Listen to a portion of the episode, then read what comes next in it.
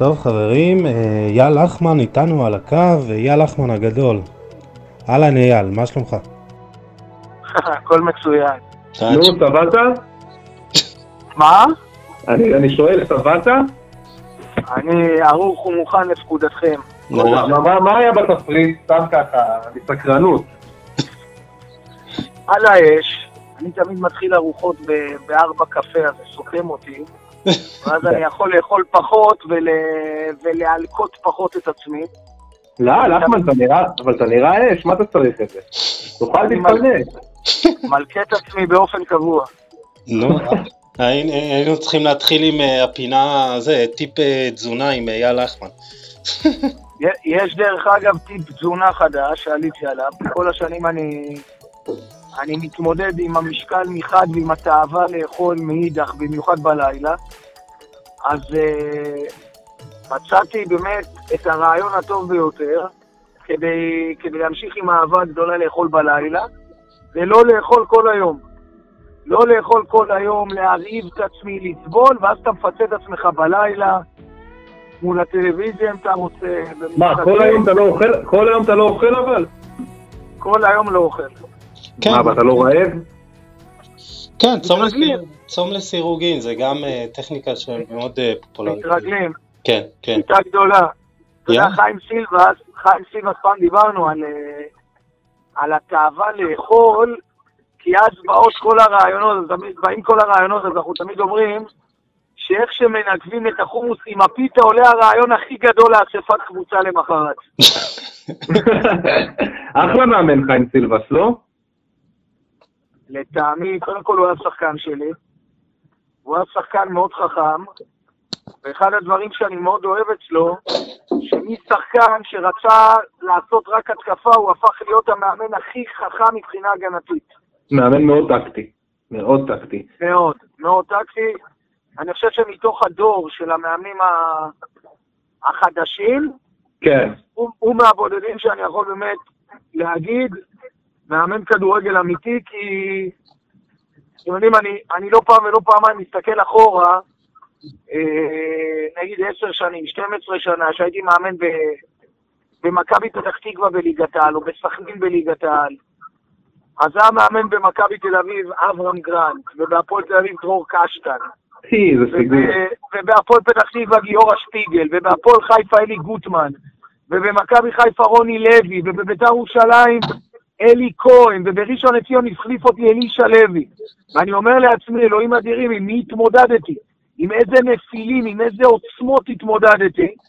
ואני מסתכל היום, אין, אין מאמנים בסדר גודל הזה, ולכן שבאמת עולה השם, ש- העזב השם של סילבס כדוגמה, הוא מהבודדים שאני בהחלט חושב שהוא, שהוא מאמן ראוי. אבל אבל זה יאללה, בואו כדורגל שיכול להצליח, האלה. זה כדורגל שיכול להצליח בקבוצה של כמו, הזכרת מכבי תל אביב, ביתר ירושלים, קודם כל כדורגל, איך אמר פעם גורדון סטראכן? הקשר האדמוני הגדול, הסקוטי, שאימן בסלטיק בנבחרת סקוטלנד. התקפה תלויה בשחקנים והגנה במאמן. אז מה זה קבוצות בית"ר ירושלים ומכבי תל אביב? ככל שהסגל יהיה יותר טוב, אז הכדורגל יהיה גם יותר טוב. כן, אבל אנחנו רואים נגיד את הפועל באר שבע, אם כבר אנחנו גולשים לשיחת אה, טקטיקה, עם יוסי אבוקסיס. אה, זה גם איזה משהו שקצת היה אחת הסיבות לחוסר ההתאמה בין המאמן לקבוצה, אוהדים, בעלים. אתה לא מסכים? תראה, יש הרבה מאמנים שהם יודעים ללמד טוב דבר מסוים. לדוגמה, גיא לוזון לאורך כל השנים, בהצלחות שלו במכבי פתח תקווה, בבני יהודה, בסטנדרט ליאז', הוא ידע לעשות 4-4-2 מושלם, נכון. וזה גרם לו להצלחות גדולות. זהו, בוא בוא נדבר רגע, מעניין אותי לשמוע, אתה כשבאת להפועל רעננה, בסוף העונה שעברה באת עם סיכוי אפסי באמת, אחרי שלוש שנים לא, לא אימנת, באת להפועל רעננה סיכוי אפסי להישאר בליגה, שיחקת 4-4-2 קווים. טיפה שאנחנו פחות רואים אותה היום. בוא, בוא תסביר רגע. מה, מה ראית ב... זו שיטה שאתה הולך איתה, זאת אומרת, לאורך כל הדרך, או שראית שהיא באמת מתאימה לחומר שחקנים הזה? לא, קודם כל, כשאני באתי מהפועל רעננה, ידעתי שאני צריך לנצח כל משחק שתיקו לא טוב לי. נכון. זה לא תחילת העונה שאתה בא ואתה אומר, אני בקבוצה קטנה, קודם כל אני נועל יפה ואני לא מפסיד ואני מביא את הטקטיקה לידי ביטוי. בכל המשחקים הראשונים עם רעננה, היינו יותר טובים מהיריבות. אשדוד, הובלנו 2-0, נס ציונה, קריית שמונה, שליטה מוחלטת של רעננה, רק מה? לקראת הסוף, לפחות נגד נס ציונה וקריית שמונה, בדקות האחרונות ידעתי שאני חייב לנצח, פתחתי את המשחק, וגם ספגנו. כלומר, אני פירקתי את הטקטיקה שלי שהחזיקה, אבל אם במשחקים האלה, המשחקים האלה מסתיימים בתחילת העונה, ואני לא חייב להביא שלוש נקודות כי הקבוצה תשע נקודות או שש נקודות מתחת לקו האדום, אז כל התמונה נראית הרבה יותר פשוטה עבורי והרבה יותר קלה לי. אבל לרעננה באתי למצב שאני צריך כל משחק להביא שלוש נקודות. ראית באמת סיכוי שאפשר להישאר בליגה? כאילו שלקחת את האתגר הזה, זה משהו ש... או שאמרת, או שבאמת התשוקה לבוא ולחזור לאמן, זה כאילו היה חזק ממך. לא, אני ידעתי ש... שהמפתח זה המשחק הראשון עם אשדוד, וגם הייתי בטוח שאני אנצח את אשדוד. כלומר, הכרתי את אשדוד בצורה טובה מאוד, וידעתי בדיוק מה אני הולך לעשות נגדם, ובאמת במשחק הזה הובלנו 2-0 בדקה ה-60. נכון. יש דבר אחד שפה פספסתי, וכמו שבניתי את המשחק בצורה טובה, ולדעתי בזכותי גם עשינו 2-0, ככה גם החרבתי את המשחק ובגללי הפסדנו. כי לא לקחתי בחשבון שג'קי בן זקן החזיר את אשדוד להתאמן עוד חודשיים קודם לכן במהלך הסגרים, ואשר אלון החזיר את רעננה שבועיים קודם לכן. והפער הזה בין חודשיים אימונים של אשדוד לשבועיים אימונים של רעננה גרם, גרם לשחקנים של רעננה ליפול מהרגליים. נכון. כשהסתכלתי על הספסל באותו שבוע, איבדנו גם את עדי נימני וגם את בן בנימין, ועל הספסל ישבו שחקני נוער שלא הכרתי אותם. ועשיתי טעות שפשוט לא לקחתי שלושה רעננים וזרקתי אותם שהתרוצצו בחלק הקדמי, ואז הייתי שומר על היתרון הזה. אז uh, עשינו היערכות טובה, באסטרטגיה טובה, והובלנו 2-0, אבל אני בחרתי לא לעשות חילופים, והקבוצה נפלה מהרגליים. טוב, אה, אייל, אנחנו, אתה יודע, אנחנו הכנו את הפרק הזה וככה לא ידענו איך אנחנו אה, נבנה אותו והשיחה הזאת היא די זרמה מעצמה, אבל בכל זאת אני ארצה לעשות כזה איזה פתיח. אה, קודם כל, ברוך הבא לפודקאסט שלנו, חולה על כדורגל. אה, אנחנו נמצאים בפרק ה-13, אמ, אני יוסי עדני וגיל כנל מאוד גאים לארח אותך אה, מהסיבה הזאתי שאני חושב שאתה גם אה, חולה על כדורגל כמונו, אה, אתה יכול להתרגש יותר מהרמה של מגן בליגה א' מכזו של דני קרבחל או להתפעל מנגיחה של איזה חלוץ בקבוצת מרכז טבלה בליגה לאומית יותר מכזו של אלברו מורטה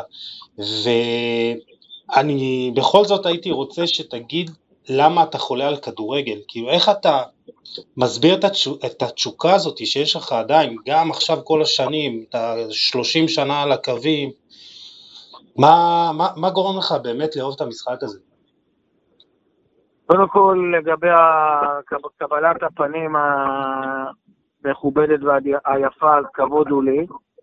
אה, ואני מעריך גם את המוטיבציה שלכם ואת הרצון שלכם אה, לארח אותי ובכלל לעשות כדורגל ישראלי אה, במיטבו. רק בוא נציין שאנחנו מקליטים פה בשעה אחת בלילה, אז חבר'ה, תעריכו, חיכינו לנחמן הרבה זמן, נחמן משך אותנו, אכל, התכונן, ועכשיו הוא בא פה לתת בראש. בדיוק. אז אה, כן, אהבה לכדורגל זה משנות ה... משנים שאני זוכר את עצמי. אבא שלי היה משחר נעוריו אוהד שרוף של הפועל פתח תקווה וזכה לראות את שנות האליפויות הגדולות.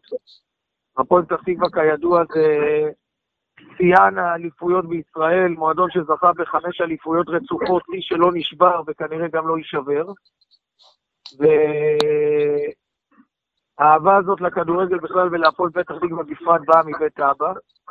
דרך אגב, זה לא רק כדורגל, זה גם כדוריד, כי אבא שלי היה מנהל קבוצת הכדוריד בשנות ה-70, שהייתה גם היא קבוצה מפוארת, ואני זוכר את עצמי כל יום רביעי צועד ברחובות פתח תקווה למגרש הכדוריד של בית הפועל פתח תקווה ברחוב וולפסון, ושומע עוד כמה רחובות לפני את הקהל, את האמייה הזאת, את הרחש הזה של הקהל הגדול של הפועל פתח תקווה, וכדוריד היה בפתח תקווה, שם דבר גם הפועל וגם מכבי.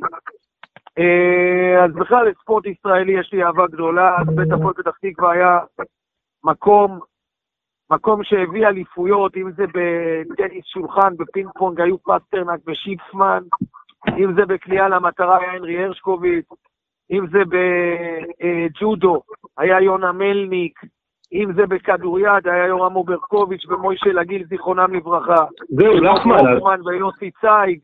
אתה רואה? מקום רוכש הישגיות, ושם רכשתי גם את האהבה לספורט הישראלי. אתה רואה את הפועל פתח תקווה היום, נגיד סתם דוגמה, עכשיו אתה מקבל הצעה, אבל בוא נדבר דוגרי עכשיו, אחד בלילה, שלושתנו פה, אתה מקבל הצעה לאמן את הפועל פתח תקווה, במצב שלה היום. אתה הולך על זה? הפועל פתח תקווה זה נקודת חולשה מאוד מאוד גדולה אצלי. וואלה, כואב שהמועדון הגיע למצב כזה. זה מועדון, קודם כל באופן כללי זה מועדון שמרגש אותי מאוד.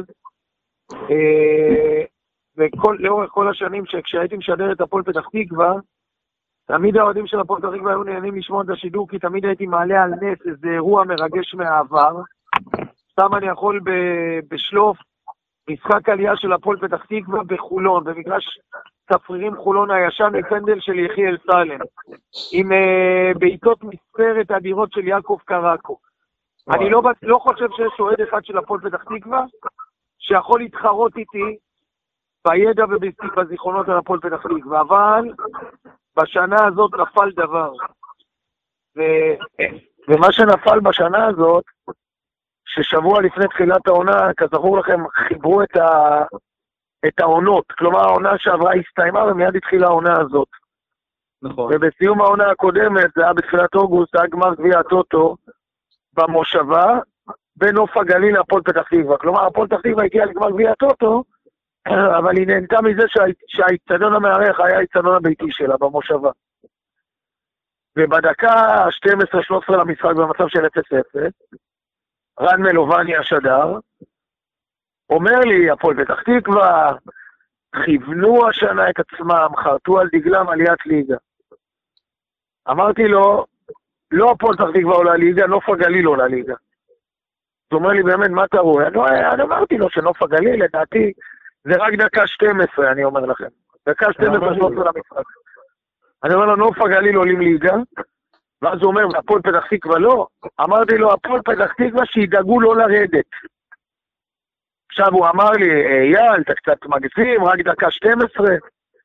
הקהל של הפועל פתח תקווה התחיל לשלוח הודעות, נאצה, וסמסים, ומה לא.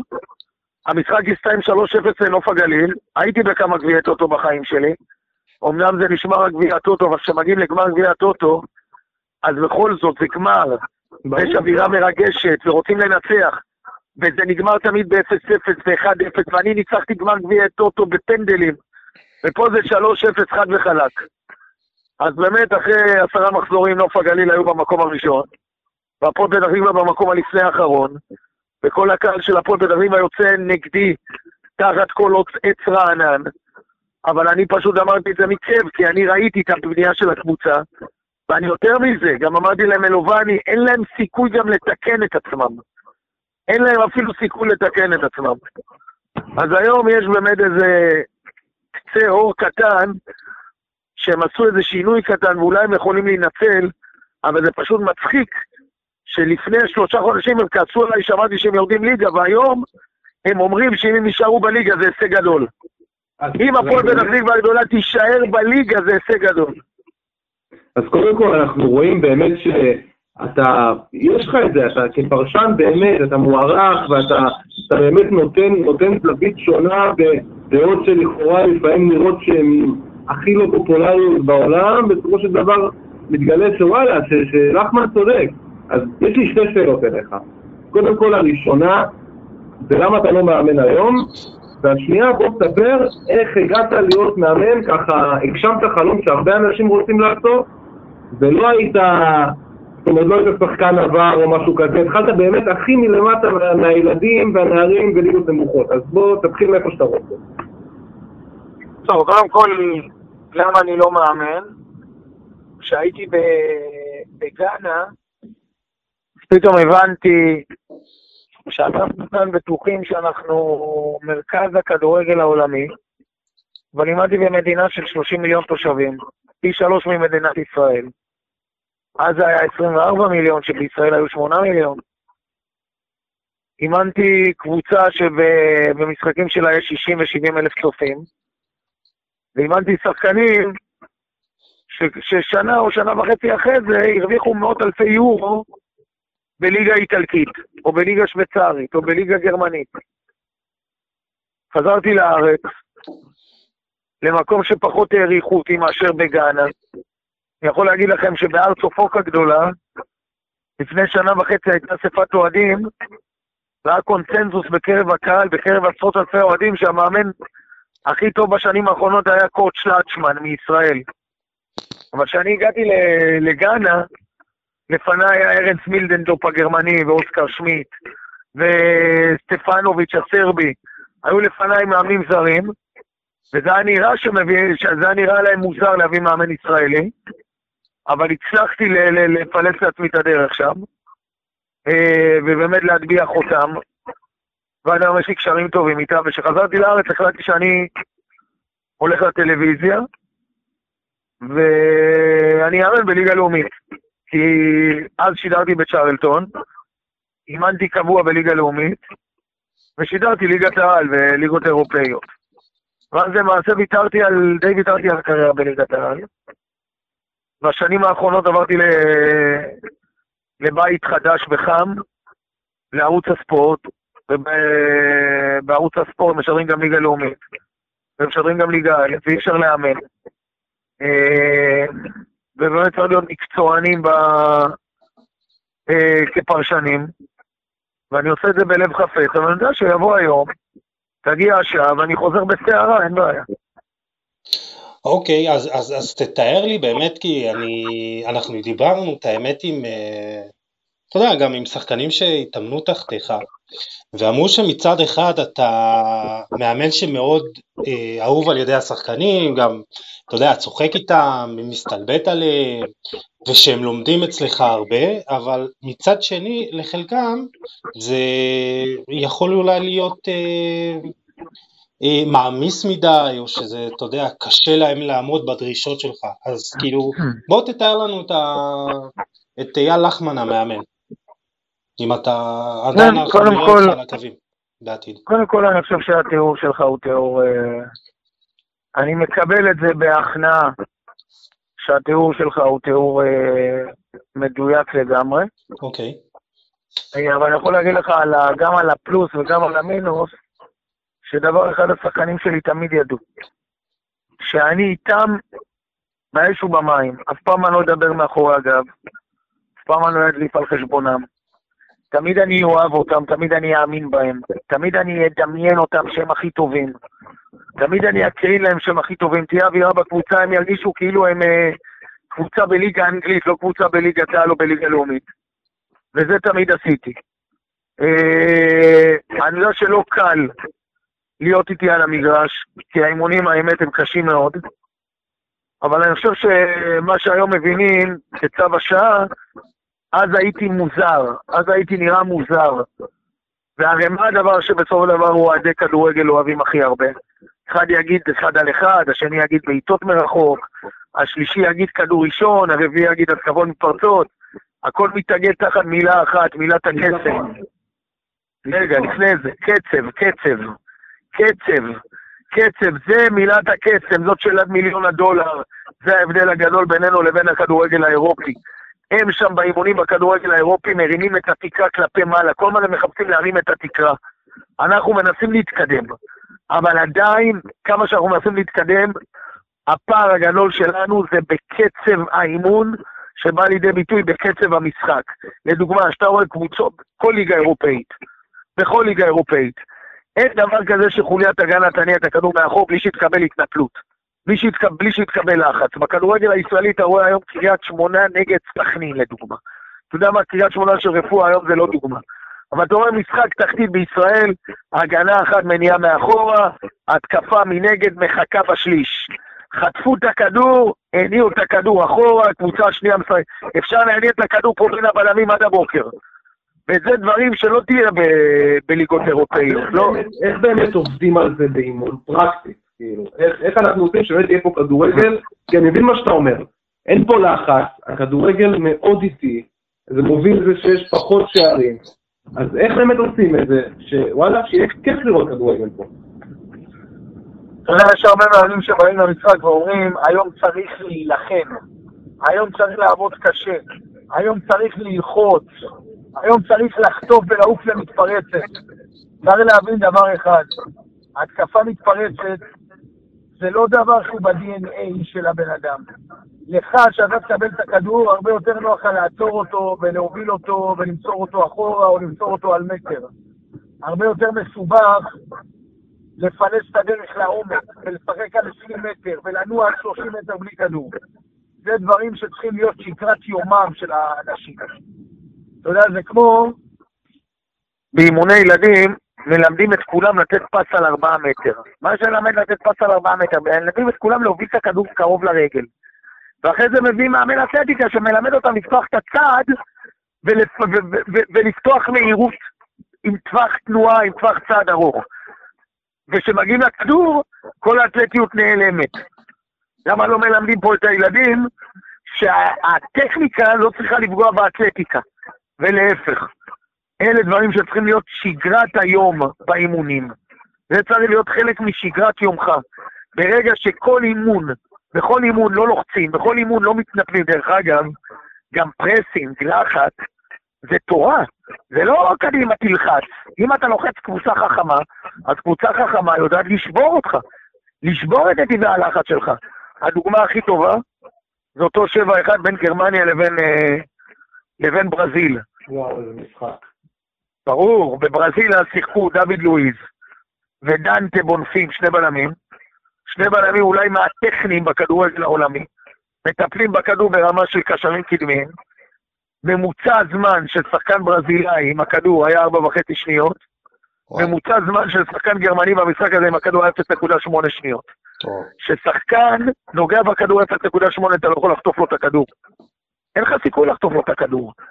אבל כששחקן נוגע ארבע וחצי שניות בכדור, אתה יודע שהוא כנראה שחקן מאוד מוכשר. ואז אתה צריך ללחוץ בחוכמה. לתת לו לקבל את הכדור ולנעול לו את הזווית בזמן הנכון, בטיימינג הנכון. השבע אחד בא מחטיפות כדור. על דנטה בונפים ודוד לואיס כשני בלמים, על לואיס גוסטבו ופרננדינו כשני קשרים אחוריים, ארבעה שחקנים אולי מהטכניים בכדורגל העולמי, שאיבדו את הכדור כתוצאה מלחץ שהיה מתורגל, שהיה מתורגל, שהיה מתורגל השכם והערב. זה פחות או יותר אה, ככה, איך יוצרים קצב. אוקיי, okay. uh, אני אשאל אותך איזה שאלה גם על טקטיקה, אם כבר נכנסנו לתוך ה... Uh, ה...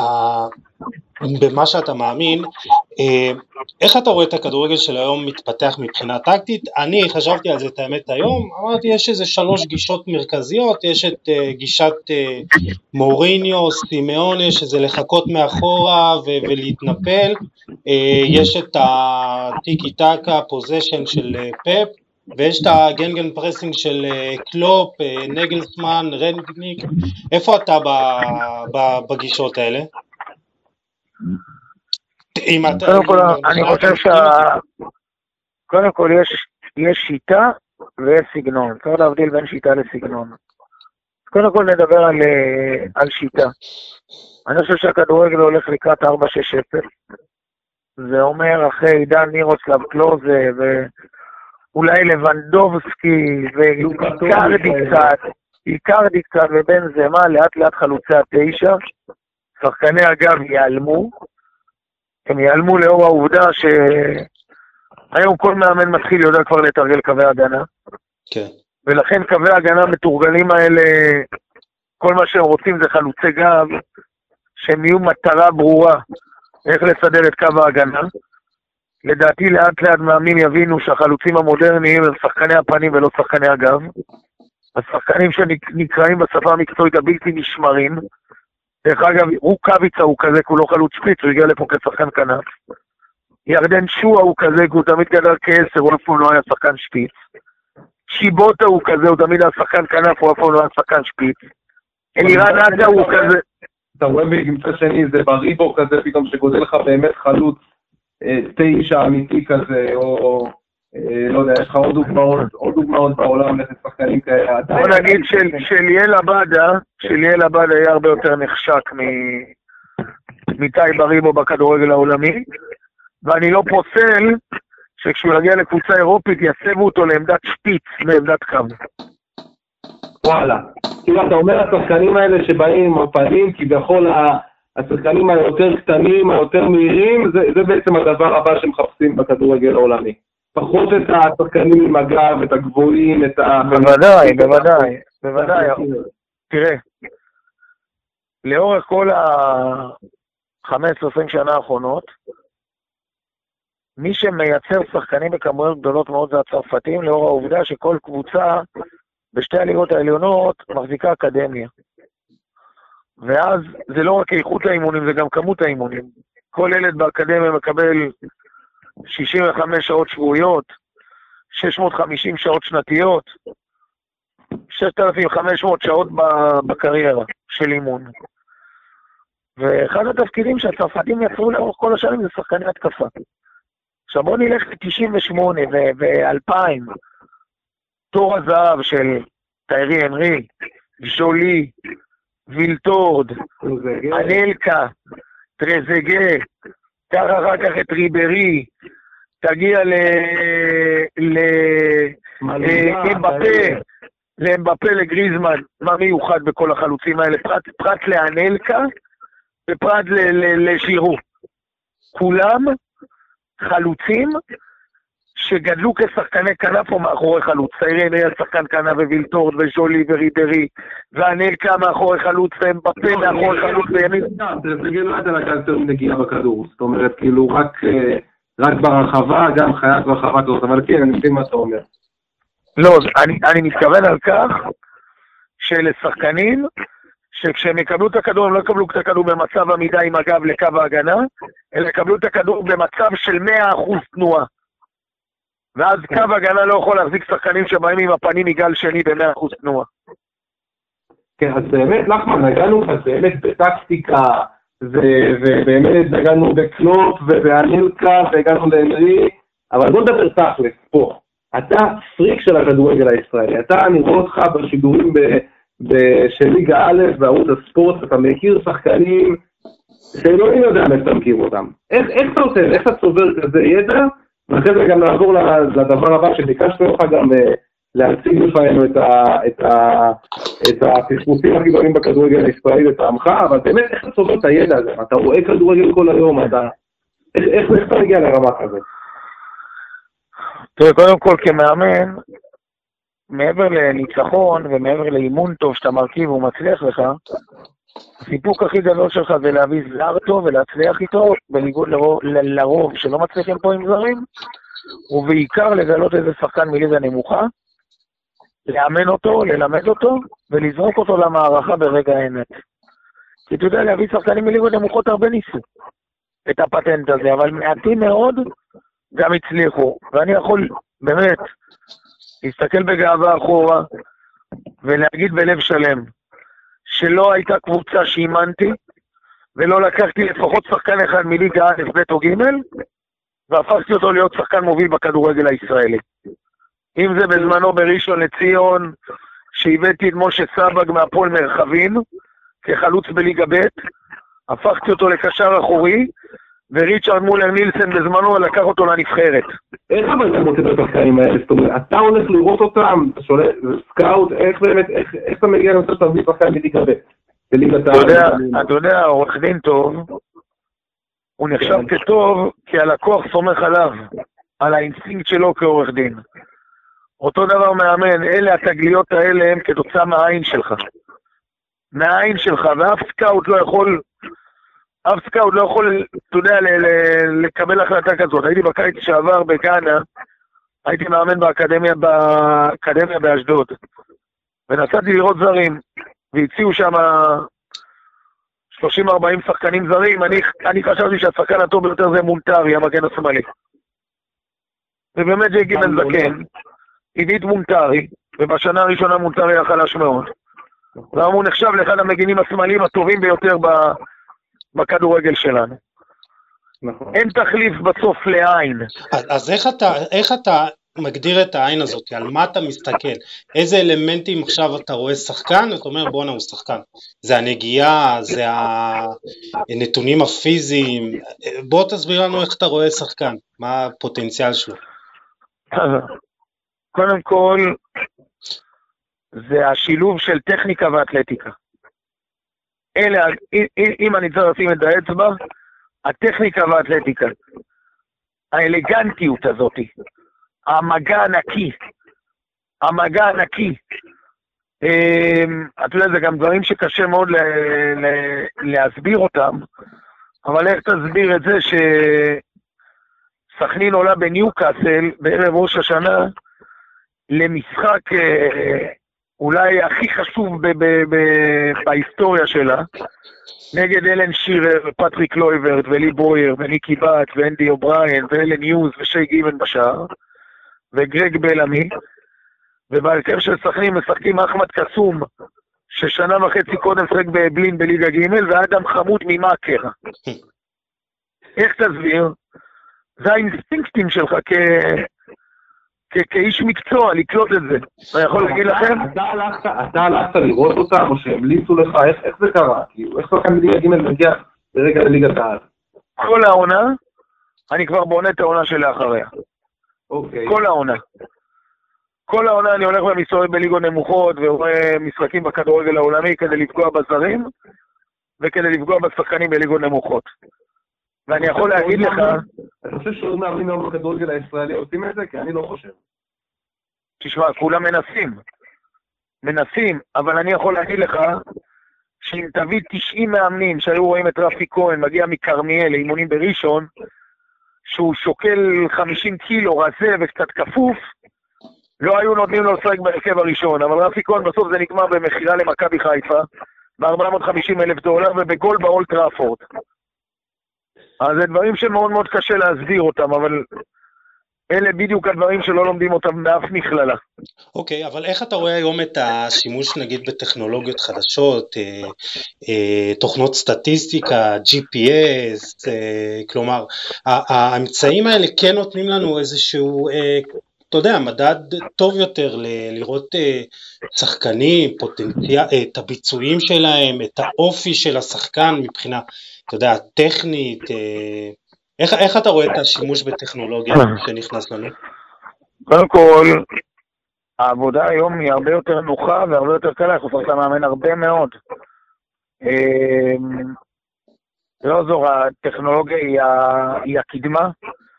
אני חושב שאם אנחנו במדינה שלנו יכולים להיות גאים בצבא חזק ומתקדם, אנחנו יכולים להיות גאים ב, בטכנולוגיה אדירה שתופסת לה תאוצה. מה זה, מה, מה זה כדורגל? שאנחנו רואים מערכות הרבה יותר מתוחכמות, אה, הופכים להיות אה, מודלים לחיקוי בעולם. עדיין אני רק אומר דבר אחד, כדורגל זה לא הייטק. בכדורגל יש תחושות ויש אינסטינקטים, והדבר הכי חשוב זה לזכור the body talk, the language of the body. בסופו של דבר שפת הגוף היא זו שמשמעותית. אתם מכירים את המשפט הזה שמציגים לך שחקן ואומרים יש לו בעיטה משתי רגליים, כוח פריצה ומשחק ראש משובח, רק, רק, רק, ה- רק קצת המנטליות דופקת אותו. אבל אם המנטליות דופקת אותו, אז אף פעם הפס לא יצא בזמן, ואף פעם הכדור לא ישוחרר בזמן, וההחלטה אף פעם לא תתקבל בזמן, אז זה המנטליות. לכן בסופו של דבר, the body talk, the language of the body, שפת הגוף. זה הדבר החשוב ביותר, והעין של המאמן.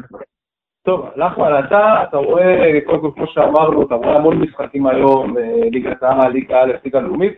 אני, האמת, לפני, אתה יודע, לפני שעה נכנסה לחיינו הקורונה, אני אישית חושב שיצא טוב לכדורגל הישראלי. אני רואה משחקים אני נהנה, אני רואה שחקנים צעירים, נכון באסה אין קהל, אבל בסופו של דבר יש משהו כן קצת טוב, למרות שאנחנו עדיין לא רואים את הדברים האלה בפועל בנבחרות. איך אתה רואה את הכדורגל הישראלי היום? קודם כל אני מסכים איתך, אני חושב שה... שהליגה השנה כשהיא משוחקת, אם זה ליגת העל, אם זה ליגה לאומית ואם זה ליגה א', יש פה משחקים פנטסטיים. וזה מראה שלרעב יש משמעות גדולה מאוד. ברגע שנותנים לשחקנים פה לחכות הרבה, אז הם רעבים והם מתגעגעים לכדורגל, יש פה עוד נקודה משמעותית. וזה הריכוז של המשחקים בטווח זמן קצר. ולא יעזור, השחקן הישראלי לא אוהב את האימונים של כל השבוע. זה ארוך מדי. משבת לשבת, משישי לשישי, משבת לשני, זה ארוך מדי. וברגע שנכנסים שני משחקים בשבוע, אז בדיוק כמו שקורה בפברואר, מרץ, אפריל, הקבוצות שמשחקות בליגת האלופות מגיעות לשיאן, כמעט ולא מתאמנים, ובעיקר משחקים, אתה מגיע למתח האמיתי ולרגע האמת, ולכן בסופו של דבר קשה להגיד על הקורונה שהיא עשתה משהו טוב, אבל בכדורגל היא לא פגעה. תשמע, זה גם כיף, אתה רואה משחקים פעמיים בשבוע, אני מאוד אוהב את זה. ועוד דבר רציתי לשאול אותך, ראינו את ברק אברמוב למשל, חודש שלם, באמת חודש, יותר מחודש, במשך כמעט חודשיים הבן אדם לא ממאמן מאמן. אתה מסתכל על זה, אתה בנשמה שלך אתה מאמן. איך אתה רואה, איך אתה רואה דבר כזה, כאילו, איך אתה, איך אתה מקבל אה, עובדה שהבעלים בכדורגל הישראלי מבחינתם הם כבר כאילו אדישים, אדישים באיזשהו מקום, יהיה מאמן, לא יהיה מאמן, מסתכלים על כל המאמנים אותו דבר, אז מקסימום אני אשים עכשיו את המנהל, את, את המנכ"ל שלי כאן, משחקים על הקווים ולא יקרה שום דבר, אבל בסופו של דבר ראינו איך בני יהודה נראתה בתקופה הזאת, קבוצה לא מאומנת. אתה, אתה, אתה, לא, אתה לא נפגע לאן שהגיע מעמד המאמן פה? לא, אני אצל ברק אברהם עבדתי שנה אחת כמנהל מקצועי במחלקת הנוער. חשבתי שעשיתי דברים גדולים שם. הבאתי את רועי בן שמעון החלוץ, היום החלוץ הכי מבוקש בכדורגל הישראלי אחרי שנה שהוא עושה כדורגל, כדוגמה. אבל של דבר סיימתי איתו לא טוב ועזבתי בתום שנה. אה, היא לא הצליחה, היא לא הצליחה בתקופה שהיית שם, צריך להגיד את זה. שמה? בתקופה שהיית שהיית מנהל מקצועי של מחלקת הנוער. מחלקת הנוער, מחלקת הנוער, מחלקת הנוער, מחלקת הנוער פרחה והצליחה, גרמתי גם לחיסכון גדול, הבאתי פרויקטים אדירים, כולל מאמני כושר סרבים, כולל מאמן כושר שהולכים פרטיזן בלגרד, אבל קבוצת הנוער ירדה ליגה, רק מה, מה לא סיברו את האוזן שם? שאני אמנם מיניתי בתחילת העונה מאמן צעיר, בפעם הראשונה בקבוצת נוער, בשם יפתח מרקוביץ'. שמחתי עליו וידעתי שאני אעמוד לצידו. והוא בתחילת העונה עשה עבודה גדולה. בקבוצת הנוער של בני יהודה פתחה העונה עם שלישייה על אשדוד שחשבה להיות קבוצה צמרת, עם שלישייה על באר שבע שהובילה אז את הטבלה והגיעה לשכונת התקווה עם אלונה ביציע, שלישייה נגד בית"ר ירושלים בטדי, והקבוצה פרחה. הקבוצה הייתה חזרה קדימה. רק מה, המאמן היה קצת חסר ניסיון, והתחיל קצת לריב עם השחקנים, והשחקנים היותר ותיקים בנוער, כמו עומר נירון וגיא שלח, לא כל כך הסתדרו איתו, ובאו אליי. רק שהם שכחו שאני לא יושב ראש, שאני מאמן. ואני זוכר איך שחקנים ניסו להפנות לי עורף, והם זכו למענה אצל יושבי הראש, אז אני לא נתתי להם מענה, ואמרתי להם שאף אחד לא נוגע במאמן. אז הם הלכו הלאה. הלכו למנכ"ל, הלכו לבעלים, ובסופו של דבר נדרשתי... זה בדיוק מתקשר למה ששאלתי אותך, למעמד המאמן. כאילו, ובסופו של דבר, בסופו של דבר, נדרשתי לפטר את, אה, את יפתח מרקוביץ', את המאמן נוער, שהקבוצה הייתה קבוצה מצוינת, ולא הסכמתי לפטר אותו, אבל כבר האווירה הלכה והידרדרה והוא הפסיד משחקים, ואז הגיע במקומו צחי טייר כמאמן, שהוא לא מינוי שלי, וזה היה בערך חודש דצמבר, אמצע העונה. וצחי דייר אמר, אני מוכן לאמן את הנוער, אבל אני לא מוכן שיהיה עליי מנהל מקצועי. אמרתי, אין בעיה, אני זז הצידה. וזזתי הצידה. והקבוצה הפסידה, הפסידה, הפסידה והפסידה וירדה ליגה. אז יכולים לבוא ולהגיד, היה לחמן השם. זה לא אייל לחמן אשם, כי אם היו שומעים לאייל לחמן, הקבוצת נוער הייתה בצמרת. אז אתה חושב זה כל שזה- הסיפור. אתה חושב שזו זו גם אחת מהסיבות שכדורגל שלנו, במיוחד הפיתוח שחקנים צעירים פשוט לא, לא, לא מתקדם לשום מקום. אני הייתי, עבדתי במחלקת הנוער בביתר ירושלים במשך עשור כמאמן כושר, ושם למשל כל שנה, שנתיים מתחלף מנהל מקצועי, ואז אתה יודע, אה, עזוב את כל הבעיות מסביב של הכסף, ניהול, אתה, אתה, אנחנו לא בונים פה דברים לטווח ארוך, כלומר, אה, אין לנו פה איזה תוכנית טוב, אה, תוכנית חומש חמש שנים, לא משנה מה, אייל לחמן מנהל מקצועי, יפתח מרקוביץ' מאמן נוער, ואנחנו הולכים ב, אה, עם זה באש ובמים. יכול להיות שזה אחת הבעיות שלנו? יכול להיות, יכול להיות, אבל אני חושב ש... שאם אני צריך לשים את האצבע, זה לא רק אה, זה שמנהלים מקצועיים מתחלפים, אני חושב שהנקודה שאנחנו צריכים לשים עליה את האצבע זה העניין שהתחלנו איתו את הרעיון, וזה הנושא של החינוך לקצב, לעבודה מהירה. אה, אתה הולך היום לאימונים במחלקת נוער, ואם היית מאמן כושר אתה בטח תצדיק אותי.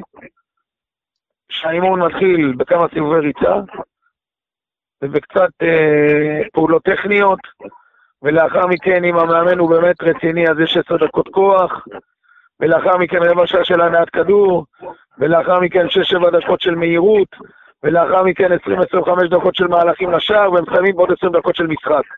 זה האימון. אבל כשאתה בא לכדורגל האירופי, אז הכוח בכלל נכנס לתוך הטכניקה.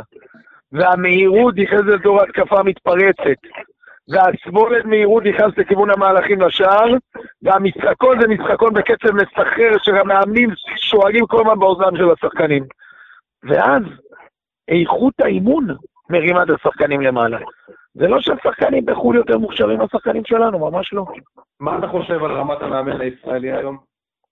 לא, אני לא חושב שיש לנו מאמנים אה, חלשים. אני חושב שיש לנו מאמנים מצוינים, ואני אומר יותר מזה. אם ציינתי קודם את אה, רשימת המאמנים המפוארת שהייתה בעבר בכדורגל הישראלי שאני אימנתי, אני יכול להגיד לך שהיום בליגת העל יש מאמנים שאולי הם באיזשהו מקום אפילו פחות טובים ממאמנים בליגה, בוא, בוא אני אגיד את זה ככה, יש מאמנים היום בקבוצות נוער ובליגה א' שהם מאמנים יותר טובים מהמאמנים בליגת העל. אין לנו מה להתבייש במאמנים שלנו. אז איך, איך בעצם, איך מצב כזה קורה? אנחנו רואים, נגיד, רוטנשטיינר הגיע, אז אולי אפשר להגיד עליו הרבה דברים, אבל הבן אדם בא ואמר, אני משדרג את הקורס פרו, ועכשיו התנאי קבלה לקורס פרו והסטנדרטים שלו עלו לשמיים, לעומת מה שהיה לפני זה. אז הכל הכל מתחיל ונגמר כאילו ברמת המאמן. תשמע, אני הכרתי את אה, וילי רוטנשטיינר בימים שהוא קיבל את, אה, את המייל הראשון מאיציק בן מלך, היינו בהשתלמות מאמנים של וופא בדנמרק. הוא סיפר לי, הוא ראה שאני נציג ישראל וסיפר לי על, ה... על ההצעה מ- מישראל, ואני חשבתי שבתחום הכשרת המאמין יש יש לו מה להציע.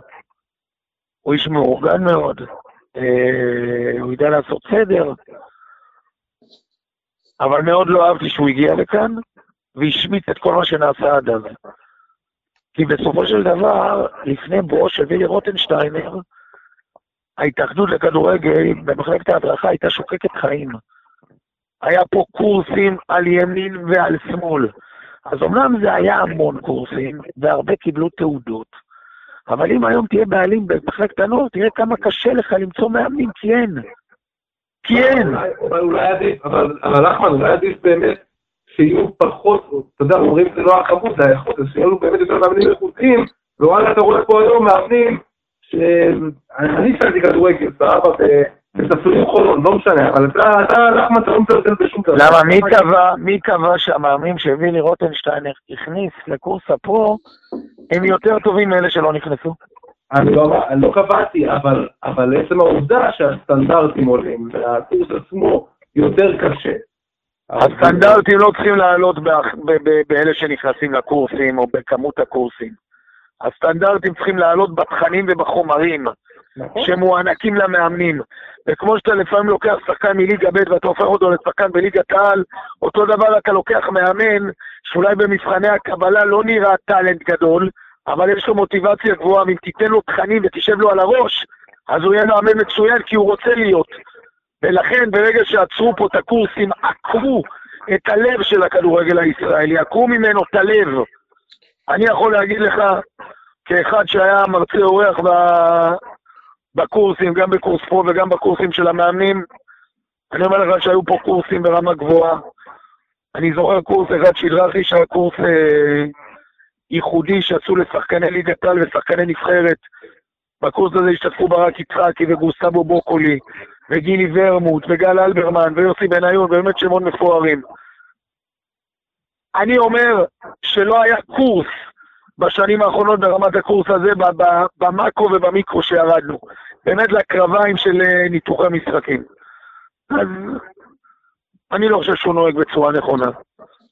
ואני לא חושב שהוא המציא איזה פטנט שאנחנו לא יודעים. וחבל לי שבכדורגל הישראלי באמת אה, נפלו שבי אה, לדרך הזאת, שבסופו של דבר היא נעלמת, כי מילי רוטנשטיינר היום הוא כבר לא אח המנהל הטכני, הוא המאמן הנבחרת. כלומר, כל המטרות שהוא הציב, הן כבר לא קיימות. ליבי ליבי? על אדם כמו ניסים בכר, אוקיי. שלא נמצא כבר במערכת. לדעתי הוא הנהיג את הקורסים של המאמנים בצורה הרבה יותר טובה מאשר וילי רוטנשטיינר הנהיג אותם. אז בעצם, אתה מדבר פה הרבה על, אה, אתה מדבר פה הרבה על, אה, על הכדורגל הישראלי ועל איך אתה רואה את הכדורגל הישראלי. ואני מה שהכי מרתק לדבר איתך זה על השחקנים שעברו תחתיך ואולי לא הרבה אנשים יודעים ולא הרבה אנשים מכירים אותם. אה, כי לפעמים יש לך הרבה שחקנים שבאמת הגיעו רחוק ויש חלק שבוא נגיד כישרונות גדולים שלא לא, לא מימשו את הפוטנציאל שלהם. אז באמת ביקשנו ממך להכין ככה רשימה של הפוטנציאלים אה, הכי גדולים של ה, שעברו תחתיך ובאמת לא מימשו את הפוטנציאל שלהם. אז יאללה, שוב. הכנתי באמת, אה, הכנתי באמת משהו. אז אה, ככה, אני הוצאתי את הרשימה שהכנתי, כן. ואני אלך ברשותכם לפי השנים שאימנתי ולפי הקבוצות. בקבוצה הראשונה שאימנתי זה היה ראשון לציון, בליגת העל, הייתי עוזר של ויטלי סבצ'נקו. ואז הבאתי שחקן מג'לג'וליה, שגדל בהפועל פתח תקווה וקראו לו שדי אבודין. כן. אוקיי. זוכר את השם. ראשון לציון פתחה את העונה הזאת בכל תרועה רמה, אבל בתקופת ההכנה, אתה נכנס? בתקופת ההכנה, שדי אבודין נפצע וקרע את הרצועה צולבת. ואני, אני, כל העונה הזאת שהייתה עונה מוצלחת, עם יבגני קשנצב שהגיע מראשון לציון, עם ניצן קפטה, עם שחקנים מאוד אלמונים, כל הזמן צרם לי שלא הצלחתי עם אותו שדי אבודי, בסוף הוא מצא את עצמו משחק בכדורגל הפולני. אבל הוא, הוא שחקן שאני לא יכול לשכוח אותו.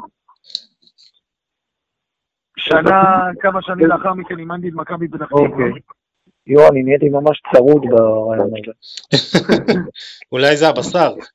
עכשיו. כן, ובמכבי פתח תקווה, אני זוכר שבמחזור 15 הובלנו את הטבלה אפילו, והכוכב הגדול של הקבוצה היה שחקן צעיר שהגיע ממכבי חיפה, רג'יט פרנסי. וואי. נכון. אני זוכר שניצחנו באשדוד 7-2, לדעתי הוא כבש שלושה שערים. אני זוכר שניצחנו את מכבי תל אביב ורמת גן, הכל בתחילת העונה 3-1, לדעתי הוא כבש צמד. הוא, אם דיברנו קודם על חלוץ פנים, על 4-6-0, הוא היה קטלני, הוא היה מוביל את הכדור ברמות הגבוהות ביותר, מהירות ודריבל, הוא דרך אגב היה אחד משחקני הנבחרת הנוער הבלתי נשכחת של זאביק זלצר עם יוסי בניון וגיא צרפתי, אה, שעשו הישגים גדולים, עמוס סאסי, שלומי דהן. הוא פוספס קצת אותו רג'יל ברנסי. מי שלא יודע, היה בכדורגל הישראלי עוד ערן לוי אחד. לא רק ערן לוי הגדול, היה גם ערן לוי, בן העדה התימנית שבאותה עונה במכבי פתח תקווה העליתי אותו מהנוער. כמו ערן לוי המפורסם, גם הוא היה שמאלי ברגל. במחזור הראשון הגיעו ביתר ירושלים לאורווה, מכבי פתח תקווה נגד ביתר ירושלים, והוא מקבל את הכדור בתוך הרחבה ועושה אחד על אחד על תרתיאק ומוכשל. אנחנו עולים ל-1-0, אז אותו ערן לוי שיחק בעונה הזאת ולא פרץ, וזה קצת... אה, במכבי כפר סבא הגיע שחקן שבזמנו נמכר מהפועל פתח תקווה למכבי חיפה, והגיע להפועל פתח תקווה, אני זוכר אותו בשנתון 74 במחלקת הנוער בהפועל פתח תקווה כפליימקר נדיר, ואחר כך הפכו אותו לקשר אחורי, קוראים לו אופיר קופל. לדעתי אחד הפספוסים הכי גדולים ש... שהוא לא יצא ליגיונר משמעותי. הוא היה מסוג הקשרים האחוריים המארגנים של המשחק. לדעתי אחד החכמים הגדולים והמוכשרים שצמחו כאן. אה, יחד איתו בכפר סבא הבאתי מגן שמאלי, מדליית אל כרמל עם שיער ארוך, מטר שמונים וחמש, לוק של פאולו מלדיני. קראו לו פאיט חסון, בחור דרוזי ממוספיה שצריך בדליית אל כרמל. רגע, אבל יש לך עוד פאולו מלדיני היום בליגה א' או בליגה לאומית. מי זה השחקן הזה שהוא פאולו מלדיני הישראלי, אתה קורא לו עכשיו? אה, נכון, המגן השמאלי של אה, נס ציונה, שבא מירמיהו חולון, אה. פרידובסקי. נכון? פרידובסקי, נכון, היה חלוץ בהפועל תל אביב. תמיד אמרו עליו שהוא לא מספיק אחראי ולא מספיק מאורגן, אבל ב- בנס ציונה הוא נראה יוצא מן הכלל. כן, כן, אחלה מגן.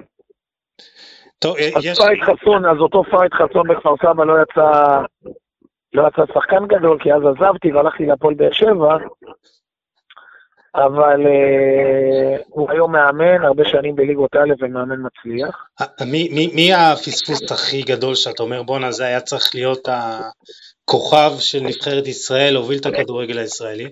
ללא ספק, ללא ספק, והפועל פתח תקווה, לא היה לי תקציבים, אז עשיתי קבוצה שכולם שחקני נוער. הבאתי את מאור בוזגלו מהנוער של מכבי חיפה, עומרי קנדה, שהיה בשנת השאלה ב- ברעננה, אה, שמעון אבוחצירא מטוברוק, שגיב כהן מהנוער של הפועל פתח תקווה. אבל היה אחד יותר גדול מכולם, קראו לו עידן צרור. אה, והוא הגיע מהנוער של הפועל תל אביב, מהנוער של הפועל תל אביב. כל השחקנים שה- שהיו אז בהפועל פתח תקווה, יצאו לאירופה וקיבלו קבוצה, זאביק חיימוביץ' היה בפרק רוז'ני, ושמעון אבוחצירא בלריסה, ומאור בוזגלו בסטנדר ליאז', ואפילו עומרי קנדה ברומניה ושגיב כהן בסרביה, ועידן שהיה יותר גדול מכולם, הגיע להוד השרון ולביתר כפר סבא בליגה ב'. הפספוס הכי גדול. למה, למה זה קרה לו בטח? אתה מכיר אותו מקרוב, כאילו, מה, זה עניין של אופי, זה עניין של מזל, פציעות, באמת, למה זה, אתה אומר שהיה שחקן כזה גדול, למה זה לא קרה? ואני זוכר שאז אמרתי בעיתון מעריב, שעידן צרור הוא אחד השחקנים הכי גדולים בכדורגל הישראלי וכולם הרימו גבה. הוא פשוט לא הסתדר איתי, אתה מבין? אני... השם שלי הרבה פעמים הוכתם בגללו, כי אני לא הייתי מוכן לוותר לו, החזקתי ממנו כל כך ואהבתי אותו כל כך, שכשהוא היה מזלזל, אז פעם אחת אפילו במשחק גביעת טוטו בהרצליה אהבתי מיטה עליו. מיטת טיפולים, הפכתי את המיטת טיפולים עליו. כדי להמריץ אותו, כדי לעורר אותו, כל כך כאב לי, זה כל כך חרה לי. ראיתי כל כך הרבה שחקנים שהרמתי אותם למעלה. אתה יודע, אני, אני זוכר שהכרתי את עומר אצילי, הוא עזב את מכבי תל אביב את הנערים ובא לנוער בראשון לציון, העליתי אותו לבוגרים, ודרשתי ממנו בדיוק כמו שעשיתי עם מאור בוזגלו, ובדיוק כמו שעשיתי עם עידן צרור, ובדיוק כמו שעשיתי עם אליניב ורדה, שהעליתי אותו מהנוער בבאר שבע, אבל הם קיבלו את זה, הם התמודדו עם זה. הם התמודדו עם זה, ובסופו דבר הבינו כשאני אגיע לרגע האמת למשחק ואני אתן למשחק 90 דקות בהרכב. צרור לא התמודד עם זה. אתה, הרגשת שאתה לא מצליח להגיע אליו? כאילו הרגשת קצת אה, כזה, לא אגיד כישלון, לא, אבל לא, אה, הוא- איך אתה הוא- מרגיש עם הוא שחקן הרגיז שאתה אותי, הוא לא... הרגיז- הוא- הוא הרגיז אותי עם הפנים, עם הפנים האלה, עם היוהרה הזאת. ראיתי שהוא שהוא בסופו של דבר לא לא יצא שחקן.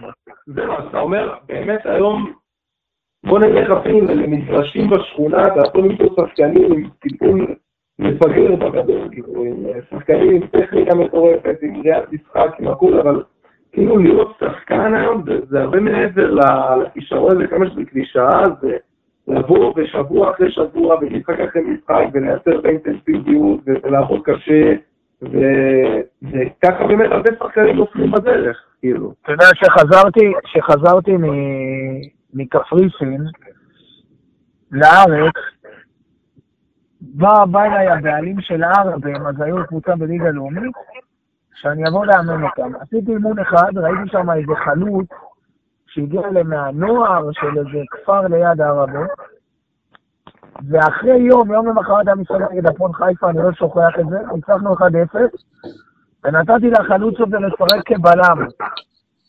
לחלוץ הזה קראו לו... לו הייתה, היה חלוץ, נתתי לשחק באותו משחק נגד הפועל חיפה כבלם, ועד היום הוא בלם בכיר בכדורגל הישראלי. אבל אתה ראית שהבחור הזה, שהגיע ממשפחה של מורים ומנהלי בית ספר, הוא היה מוכן לקבל הכל, את כל הדרישה ואת כל היד החזקה. ובסופו של דבר בא לו הייתה, אותו חלוץ נוער מערבה, הפך להיות בלם נבחרת ישראל. וזה סיפוק אדיר. אני רואה את מכבי פתח תקווה מגן שמאלית מוחמד אינדי. את מוחמד אינדי הבאתי מאחי עכו בליגה ג' או מליגה ב', אליי לעפולה. כולם הרימו גבה, למה אני מביא אותו, למה אני לא נותן למגן מקומי. אני, אני ראיתי בו מגן מושלם, אלגנטי, מהיר וטכני, אחראי, מוטיבציה, צי קצת מבולבל, קצת מבוהל מעצם המעמד החדש. אבל ידעתי שאני נותן לו תמיכה, אז הוא קיבל את זה, הוא המגן של מכבי פתח תקווה בצמרת ליגת העל. וזה סיפוק אדיר. טוב, אני... דיברנו הרבה על אה, ישראל וזה, אבל אני בכל מקרה רוצה שנחזור כמה כזה בקטנה ל... לאפריקה. נראה לי אתה המאמן הישראלי היחידי שאימן שם. אז קודם כל, איך, איך זה בכלל אה, התחיל? לא, יש לך את אברהם גרנט בגאנה, תשכח את ארצם. אה, נכון, חוף השנהב, נכון. אמ, אז בוא, בוא תספר לנו על התרבות של הכדורגל באפריקה, מה זה בכלל אה, כדורגל אפריקאי, מה, מה למדת שם? קודם כל צריך לזכור שאפריקה מלאה באירופה, מלאה באירופאים, מלאה בסקאוטרים, כולם גילו את אפריקה, כולם נמצאים שם. אני יכול לספר לכם שבאחד האימונים בהר צופוק פתאום חנתה ואן לבנה, ואדם לבן, שזה די נדיר בנוף, יוצא מהוואן, יושב למרגלות הרכב וצופה באימון. אימון אחד, אימון שני, אימון שלישי, אחר האימון השלישי ניגשתי אליו. דבר איתו. התברר שמדובר בסוכן, אה, בסקאוט, במגלה כישרונות, שנשלח על ידי המועדונים האיטלקיים הבכירים. באותם שנים גם הוכתה, הוכתמו באודינזה, קודיו אסמוע והג'ימן בדו. אה, וזה רק הוכחה אחת קטנה כמה האירופאים מסתובבים. קח את רדבול אה, זלצבורג, שבזמנו היה להם אקדמיה בגאנה. ו... והיום כל ההשקעה הגדולה שלהם זה בריאל במאקו, קבוצת הפאר של uh, מאלי. Uh, את ההשקעה הגדולה שיש בקבוצות בסנגל בג'נריישן פוט, מועדונים שהם לא מועדוני צמרת בליגה, אבל האקדמיות שלהם הן אקדמיות מאוד מאוד מתקדמות. אתה רואה את הבלגים, איך הם שמו יד על קונגו, הרי קונגו הייתה קולוניה ברית בלגית בזמנו. ואתה רואה משפחות עוזבות ממש את קונגו, והולכות עם הילדים שלהם בגיל צעיר, אה, ומתחברות אולי משפחות שלהם בבלגיה. אתה רואה כל כך הרבה אה, אה, משפחות נצר למשפחות קונגולזיות גדולות בכדורגל הבלגי, ככה שאירופה מאוד מאוד אה, מעריכה ופתוחה אה, למה שקורה באפריקה, ולראיה, אליפות אפריקה מפרקת את הליגות האירופאיות. דרך אגב, אליפות אפריקה הייתה אמורה להיות משוחקת עכשיו שוב בקיץ בקמרון, והיא נדחתה שוב לחורף, בדיוק כמו שקרה לפני שנתיים ושלוש, אה, ועוד קודם לכן, אז היא תהיה בינואר הבא, ינואר 22 בקמרון, ואתה תראה איך, איך הליגות באירופה נפגעות פגיעה אנושה, שכל האפריקאים נוטשים לטובת האליפות היוקרתית הזאת. אוקיי. יכול להיות שגם האופי של השחקן האפריקאי, אה, שהוא יותר רוצה ללמוד, אולי זה גם מה שעזר לך אה, להצליח שם, כי אנחנו רואים שאתה יותר, אתה באמת, אתה אוהב ללמד כדורגל, אפילו יותר מלאמן כדורגל, אתה אוהב ללמד כדורגל. אז באמת יכול להיות שהאופי הזה, בואו נספר את זה על האופי השחקן האפריקאי בשונה מהשחקן הישראלי. זה יכול להיות, ש- שנייה אני רק אוסיף על השאלה הזאת, זה יכול להיות שזה המפלט שלהם מהמציאות של עוני וחיים קשים אז הם יעשו הכל כדי להיות כדורגלנים, אז זה מהמקום הזה? ברור, כשאתה מאמן בכדורגל הישראלי, אז 51 אחוז, אתה מתעסק בצד המנטלי. כל הזמן אתה רק צריך לשכנע. כל הזמן אתה צריך לשכנע את השחקנים לרוץ. אני רואה אספות של מאמנים במחלקות נוער, בשנים האחרונות עבדתי במחלקות נוער. כל האספות במחצית זה למה אתה לא רץ, ולמה אתה לא משקיע, ולמה אתה לא לוחץ. כשאתה בא לכדורגל האפריקאי, אתה לא צריך לדבר על זה בכלל, אתה מדבר על 90, אתה מדבר 100% כדורגל. אתה לא צריך לשכנע את האנשים לרוץ בכלל. עכשיו, צריך לזכור שגם כל מדינה היא שונה, אחת מהשנייה, גם ב-DNA שלה וגם במצב, ה- ב- ב- בהתנהגות שלה.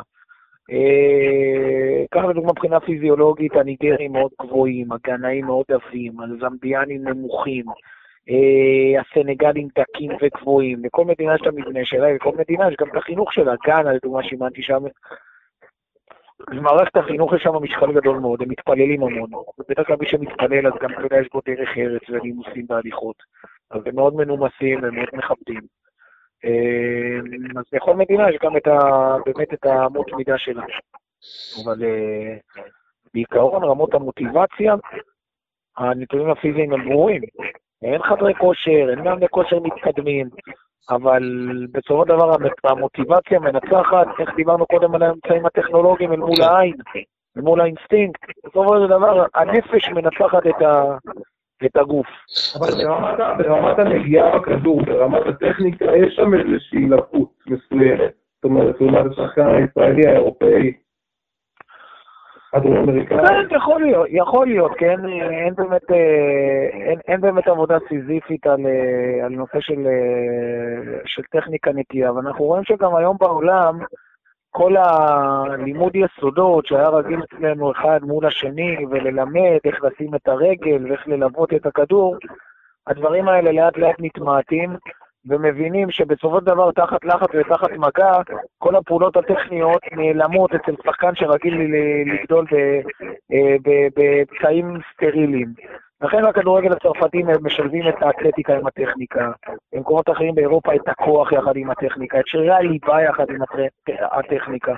יכול להיות שבכדורגל האפריקאי ההשפעה יותר קטנה, כי צריך לזכור שיש להם גם בליגות נמוכות הרבה פעמים קבוצות צעירים, כלומר הם לא מגבילים הם לא מגבילים גילאים בקבוצות בוגרים. אה, הם לא מודדים יכולת בגיל. מי שמתאים שישחק, אז הרבה פעמים שחקנים מדלגים על מחלקות נוער ומשחקים פתאום בליגה רביעית אה, וחמישית בקבוצות בוגרים. אתה רואה שחקנים בני 14 משחקים בקבוצות בוגרים, הם מדלגים על מחלקות הנוער.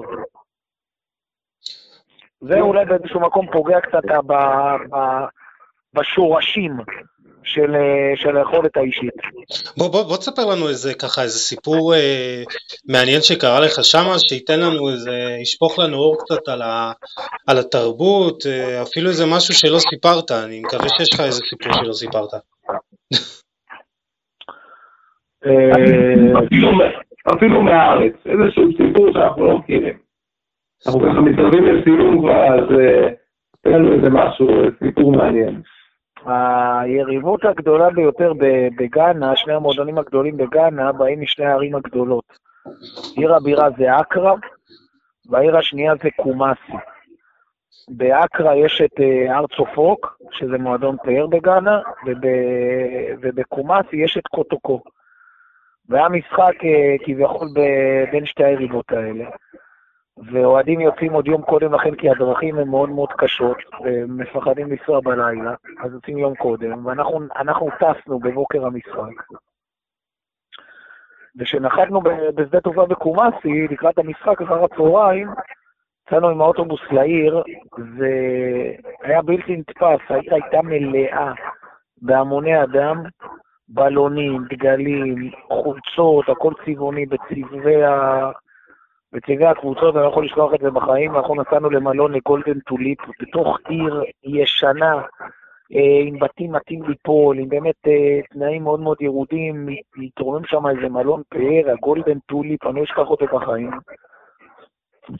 אכלנו צהריים והתכוננו למשחק. שעה וחצי לפני המשחק הגענו לאצטדיון, כבר 35 אלף צופים היו באצטדיון. בסך הכל במשחק הזה היו 65 אלף, משחק שהועבר ב-BBC לדעתי, עם מסכי ענק. הוגדר כגדול המפגשים בין אה, שתי היריבות הגדולות האלה, בין ארצפורקו לקוטוקו, משחק שהסתיים ב-3-3.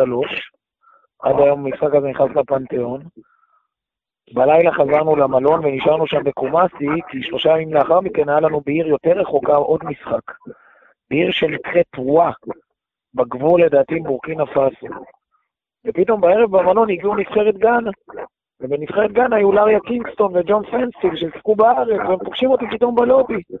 מה נשמע coach, מה נשמע? בסדר, איפה אתה משחק משחק הבא? אתם משחקים? אמרתי לו, אנחנו משחקים בוואה. הוא אומר לי, אין לכם שום סיכוי לנצח בוואה.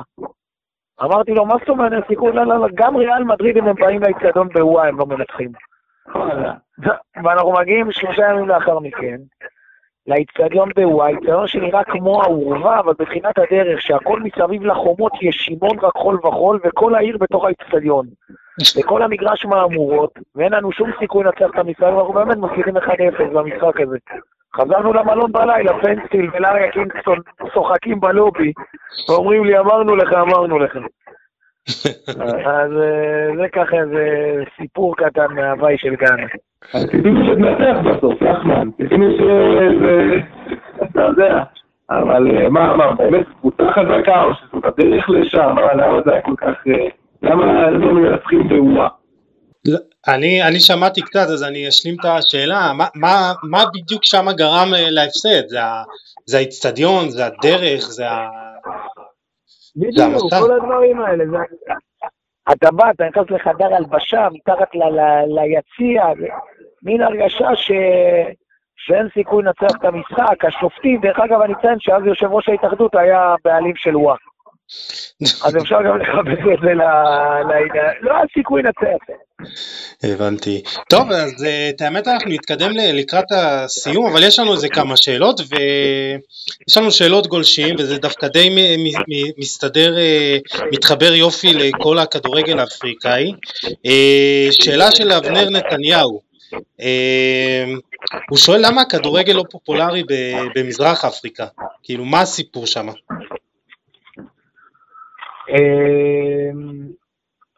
אני חושב שזה עניין של, אה, של שנים לאחר מכן. צריך לזכור שאפריקה בעבר הייתה מחולקת לקולוניות. בחלק מאפריקה האנגלים שלטו, ובחלק הצרפתים שלטו, ובמדינות מסוימות גם האנגלים וגם הצרפתים אה, גם יחד. כמו שאמרנו, בקונגו הבלטים שלטו.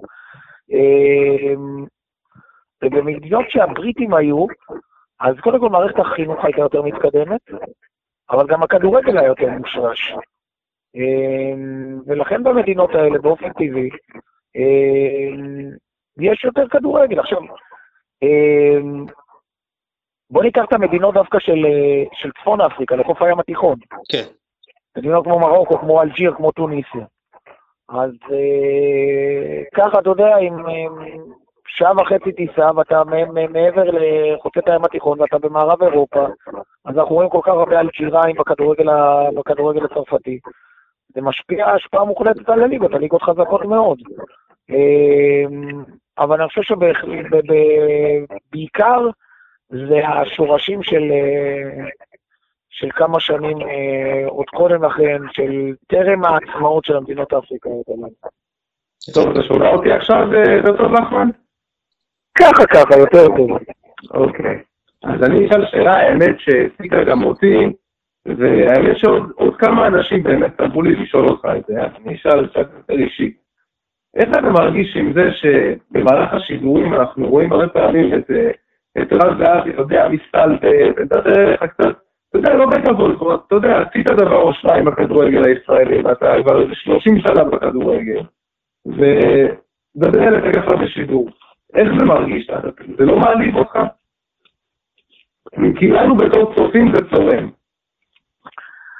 אה, אתה יודע, אמרו לי לא פעם ולא פעמיים, שאלה דברים שבסופו של דבר אה, קצת מחלחלים.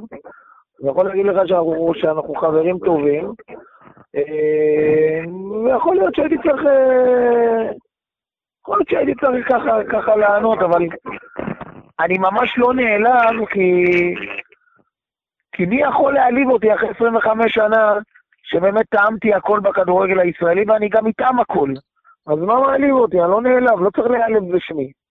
אני, אני גם לא נעלב, אין לי, אין לי מה... אין לי מה להתבייש. אני הרי לא האמנתי קבוצות גדולות, אני בסך הכל הטבעתי חותם דרך זה שאימנתי בקבוצות קטנות. ואתה יודע, ניסו לה, להצמיד לי כביכול הוריד ליגות. עכשיו, מי שבודק אותי, אלוהים אדירים, מה הוריד ליגות? מה הורדתי ליגות? ירדתי ליגה פעם אחת עם הפועל פתח תקווה, קבוצת נעוריי, שזה היה החלום שלי לאמן אותם, שלפני תחילת העונה מאיר שמיר עזב את הפועל פתח תקווה, ו- וכל השחקנים עזבו, ונשארתי באמת עם שחקנים שהם רובם שחקני נוער. הם כולם, דרך אגב, אחר כך הצליחו, אף אחד מהם לא חלם שהוא יהיה שחקן בוגרים. דיברנו על מאור בוזגלו, ועל שמעון אבוחצירא, ועל, ועל עומרי קנדה, כולם שחקנים צעירים. אבל ליגה של 12 קבוצות, ירדתי ליגה, זה היה צפוי. איפה ירדתי ליגה? איפה? אז יכולים. אומרים מכבי הרצליה, ירדת ליגה, אבל את מכבי הרצליה עזבתי בספטמבר, שהבאתי את אליאור משאלי מנורדיה שהיו בליגה ב', ואמרתי שהוא יהיה אחד החלוצים הכי טובים בכדורי, בליגה הלאומית, וכך זה היה. אבל בחודש ספטמבר עזבתי את הקבוצה, אמרתי לאריאל שם, אתה מוביל את הקבוצה לירידת ליגה, לא רוצה להיות חלק מזה ולא רוצה כסף. ואחריי עברו עוד ארבעה מאמנים, אז במה הם ירדו ליגה? אז אני הורדתי את הרצליה ליגה? אני עזבתי בספטמבר. כן. או הנוער של בני יהודה, שדיברנו קודם לכן. שאני ניגנתי כינור ראשון בנוער של בני יהודה, קבוצה הייתה קבוצה מצליחה. לראשון לציון הגעתי אחרי שהם ירדו ליגה.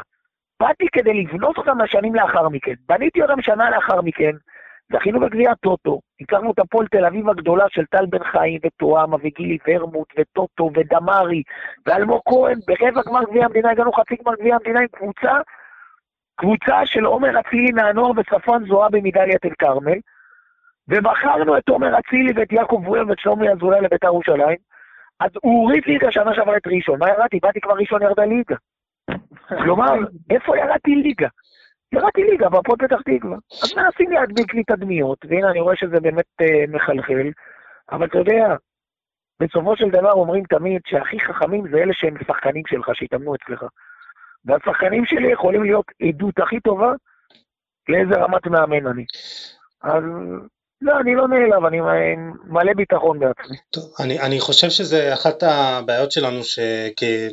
אולי אתה יודע, כישראלים קשה לנו לפרגן לאנשים, אז קבל אה, פרגון ממיכאל אה, וינסנדט, ש... שהגיב לנו לפוסט בפייסבוק שאתה מספר, פרשן מספר אחד אה, בארץ ביפר, אז זה, יש הרבה אנשים בערוץ שגם מחזיקים ממך, וטוב שכך, אז אה, אבל, אבל אנחנו נתקדם לעוד אה, שתי שאלות. קודם כל אה, רק אני רוצה להגיד, כן. שאם אתם רוצים באמת כדורגל טהור וכדורגל אמיתי וידע גדול מאוד, אז מיכאל וינסנטט לדעתי, היום באנשי הכדורגל ב- ב- ב- בישראל, לדעתי האושיות, מהאושיות המובילות ביותר, גם בידע, גם ביכולת ורבלית, אני חושב שהבנה אדירה בכדורגל, ואני יכול להגיד לך שאם יש עונג צרוף לשבת באולפן ולדבר על כדורגל אירופאי, אפריקאי או אסיאתי, זה שמולך יושב מישהו שאתה יודע שהוא יותר טוב ממך, וזה מיכאל וינסנד, זה כמו שנדל פוגש את פדרר, כדוגמה. ש... כן. שאתה, שאתה פוגש מישהו שאתה יודע שהוא, שהוא, שהוא יותר טוב ממך, אז המשחק נהיה הרבה יותר איכותי, אתה הופך להיות מאותגר. אני חושב ש... שמיכאל הוא נכס גדול מאוד לספורט הישראלי. לא, לא, הוא, הוא גם אחד האורחים העתידיים שלנו, זה, זה אין ספק, לדבר גם על כדורגל צרפתי, זה, זה עוד יקרה בהמשך אה, בלי נדר. אה, אז אה, אתה יכול להיות רגוע שגם אותו אנחנו נזמין. כמה שאלות ככה, מיכאל אשכנזי שואל איפה הכי נהנית לאמן. קודם כל נהניתי מאוד בשנה שעברה באקדמיה באשדוד. אה, אני חושב שזה מועדון פנטסטי. אני מאוד אוהב את ג'קי בן זקן. אה, מאוד אהבתי לעבוד שם באקדמיה, כי עבדתי כדורגל נטו. לא ניהלתי מחלקת נוער, ואומנם לא הייתי מאמן הבוגרים, אבל עבדתי עם השחקנים הטובים ביותר, אני חושב שעשיתי שם עבודה גדולה. מקום ש... שנהניתי מאוד. נהניתי לאמן בשלוש קדנציות בראשון לציון, זה מועדון שנתן לי את הבמה הראשונה. בשנים הראשונות שלי כמאמן בגיל 28-29 הייתי המאמן הצעיר בכדורגל הישראלי והחזקתי את ראשון לציון בליגת העל, כשלא הייתה לה מחלקת נוער, והקפתי אותה בשחקנים שבאו מליגות נמוכות. אני נתתי דוגמא את משה סבג ואת ניסן קפטה ורפי כהן שהבאתי מכרמיאל. שגיא שטראוס ממכבי עכו בשער. באמת אה, קבוצה אלמונית שעשתה דברים יפים, ניצחה את מכבי תל אביב וניצחה את הפועל חיפה, ואיצטדיון, אה, האיצטדיון בסופרלנד היה הומה אדם בליגת העל ראשון לציון. ואני לא יכול לשכוח. מאוד נהניתי לאמן במכבי פתח תקווה, זה היה עונות שאבי לוזון שינה מדרכו, והחליט ללכת לשחקנים מתוך מחלקת הנוער. אני חושב שיש לי אה, זכויות גדולות בשינוי הקונספט. די לוזון היה עוזר המאמן שלי, אה, וזאת הייתה עונה בלתי נשכחת.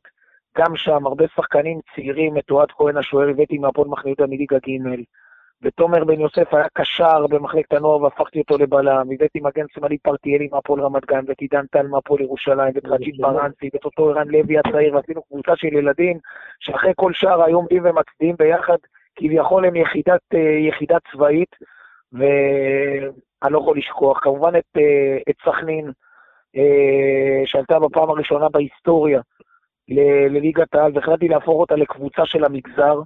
כמה שיותר שחקנים ערבים מכל מיני כפרים. הזכרתי את העובדה שנגד פרטיזני טיראנה אה, בגביע אירופה, אלן מסודי ישב על הספסל ואדם חמוד ממאקר עלה ב, אה, בהרכב הראשון. אני חושב שסכנין הייתה סמל להצלחה של שחקנים זרים שלא נראו בכדורגל הישראלי, כמו קוקמרה שהגיע מארלבקה הבלגית, וארנסט אצ'י הבלם שהגיע משרלרואה, ואלן מסודי שהגיע משטרום גראט, שחקנים ש... לאחר מכן שיחקו הרבה שנים בכדורגל הישראלי, וזה המבחן הגדול ביותר אה, להצלחה עם שחקנים זרים. וכמובן הפועל פתח שזה מועדון שגדלתי בו, זה מועדון ש, שמרגש אותי עד היום. אה, אני אומר לך, מעטים המועדונים שלא נהניתי לעבוד בהם. מעטים המועדונים שלא נהניתי לעבוד בהם, כי אמרתי בהתחלה, הדבר הכי חשוב לי זה לא הפופוליזם, אלא השחקנים שלי. והם ידעו שאני צועק ודורש וקשה איתם, אבל שאני איתם, שאני איתם, אני יכול לספר לכם שעומר אצילי, שחזרנו ממחנה אימונים של ראשון, הוא בא להנהלה ואמר להם, תקשיבו, אני רוצה לחזור לקבוצת הנוער, המאמן לא אוהב אותי. הוא היה בטוח שאני לא אוהב אותו, והוא היה בשבילי היהלום שבכתר. אז הייתי גומר אותו כל השבוע, וכשהיינו מגיעים למשחק, בסוף השבוע הוא משחק 90 דקות. כל שבוע 90 דקות. ואני מאוד גאה בהצלחה שלו. אני זוכר שהעליתי את יניב ברדה מהנוער לבוגרים, אה, אלי זינו לקח אותי ברכב שלו, היה יושב ראש, ואמר לי, תגיד לי, מה אתה עושה? אתה מושיב את שרון אביטן, את אורן סגון על הספסל? אמרתי לו, תדע לך, המכירה הגדולה הבאה שלך זה הילד הזה, ליניב ורדה. ולאחר מכן, כששידרתי את הליגה הבלגית, הייתי עד לאליפות שלו עם גנק, ולאיך הוא לוקח את גנק על הכתפיים שלו, אה, וזה הסב לי סיפור גדול וגאווה גדולה מאוד. זה כמו לא זוכר כמעט קבוצות שלא נהניתי בהן, אני אומר לכם את האמת. כן. אה, טוב, אז זה מתקשר גם לשאלה הבאה, יונתן עדני, שהוא במקרה גם אה, דוד שלי, שואל, למה לדעתך לא הגעת לאמן בקבוצות גדולות? כאילו הזכרת פתח תקווה וסכנין ועפולה וראשון, לא מדגדג לך? אתה יודע שאליעזר שלוי עשה הצלחה יפה בסכנין, הוא זינק למכבי חיפה, זה המקפצה שלו. שאני עשיתי שנתיים גדולות בסכנין, לא רק גביע בשנה הראשונה, אלא גם ניצחונות גדולים, רביעיות על באר שבע ועל ביתר ירושלים. הלכתי שנה אחרי זה לליגה שנייה לקריית שמונה. כלומר, תמיד הלכתי בעקבות הלב, והתנהגתי כמו קיבוצניק, כמו אחד שהולך בעקבות המורשת ואהבת הארץ. יכול להיות שזה, שזה סיבה אחת.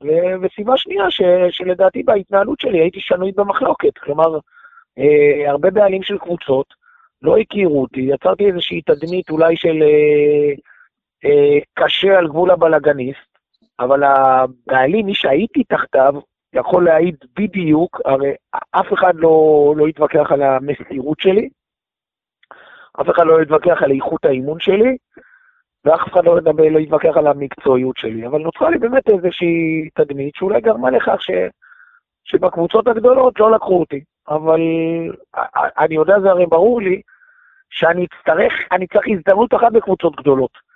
וההוכחה היא שתמיד כשהיה לי צמתים גדולים בחיים, ניצחתי את המשחקים. ולעומת זאת, בניגוד למאמנים אחרים, הבעיה הכי גדולה שלי הייתה להכין קבוצה למשחק בלי קהל ביום שישי בלוד. שם אני רועד, אבל כשאני אגיע לגמר גביע, שם אני אהיה באמת בשיא קור הרוח שלי. ואני יודע שאני כמאמן כן נועדתי לגדולות, ולא הגעתי עוד לגדולות, אבל אה, החיים עוד לפנינו. אז לפנות עכשיו להפועל באר שבע, לאלונה ברקת, שאתה פנוי להצעות? אה, יש לי קשרי ידידות איתה, ואני מרגיש שיש לי ערוץ פתוח אליה, אז אני בהחלט בקשר איתה. יופי, יאללה, אנחנו נשמח. אמיתי, כאילו, אתה יודע שיש הצעה מהפועל באר שבע, אתה הולך על זה, כאילו, בלי השופעה. עזוב ערוץ הספורט, עזוב זה, אתה יודע, הכל בצד. תראה, קודם כל ערוץ הספורט זה, זה, זה, זה מועדון הכדורגל הכי טוב, המקום הכי טוב במדינה זה ערוץ הספורט, אז זה לא עוזבים ערוץ הספורט בקלות. אז זה לא עזוב ערוץ הספורט. ערוץ הספורט היום זה הבית, לטעמי, אחד הבתים הכי מקצועיים בכדורגל הישראלי. התאהבת. מאוד. זהו, אז, אז זה מוביל אותי באמת לשאלה הבאה. מוטי ברנשטיין ואמיר מזרחי שואלים אה, על ההבדל בעצם אה, בין להיות, על ההבדל אצלך בין להיות מאמן במגרש לבין פרשן באולפן, האם מדובר בשני לחמנים שונים? לא, לא בהכרח. אה, אני חושב שכפרשן, אני, אני בא למשחק ולדעתי ה, אולי הערך המוסף שלי זה היכולת שלי לקלוט את, ה, את הקבוצות ואת המצ'אפים ביניהם מיד בדקות הראשונות. אני יכול לספר למי שמקשיב, שלפני המשחקים הרבה פעמים אני מדמיין מה המאמן הזה חושב ומה המאמן הזה חושב, ומבחינת מצ'אפים איפה כל מאמן ייפול ואיפה כל מאמן ינצח. וכשאני בא ואני מציג את התזה הזאת וזה גם מצליח, אז אתה יודע, זה סיפוק אדיר בדיוק כמו שאתה עושה איזה חילוף טוב במשחק, או בדיוק כמו שגילית איזה שחקן נוער או שחקן בליגה נמוכה וזרקת אותו ל... אה, להרכב הראשון. אני יכול להגיד לך שבמשחקים שאני מפרשן, מאמנים מקשיבים טוב טוב ולוקחים לא מעט טיפים, ולא פעם ולא פעמיים גם מקרינים את המשחקים לשחקנים שלהם, ונותנים להם להקשיב אה, אה, לתובנות האלה. אז גם אם אנחנו יכולים לצד החיוכים ולצד הגיחוכים ולצד הבדיחות הקטנות והקטנויות הקטנות האלה לתת גם טיפים מקצועיים עמוקים, אני חושב שזה השילוב הקטלני.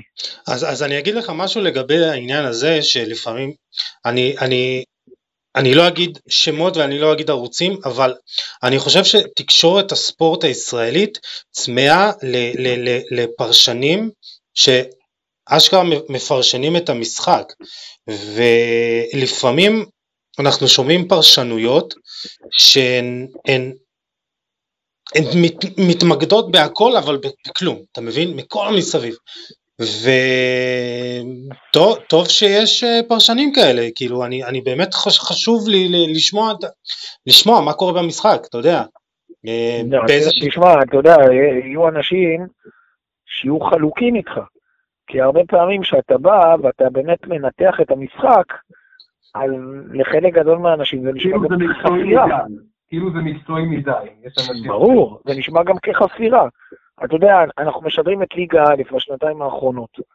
אני כל כך אוהב את ליגה א' לאורך כל השנים, וכל כך חושב ששחקנים שם לא מקבלים את הבמה, ולא הייתה קבוצה שאימנתי בליגת העל או בליגה הלאומית שלא פתחתי את הלב ואת הדלת לפני שחקן אחד או שניים מליגה א' שהצליחו והגיעו לליגת העל, והזכרתי כמה שמות. כן. כשאני בא לליגה א', אז אני יודע שבתוך תוכי המטרה שלי להחזיק את הצופים מרותקים למשחק, ושלא יגידו, אה, זה ליגה שלישית, ליגה א', לא מעניין. אז בגלל זה אתה מכניס שם בכוונה בתיאורים?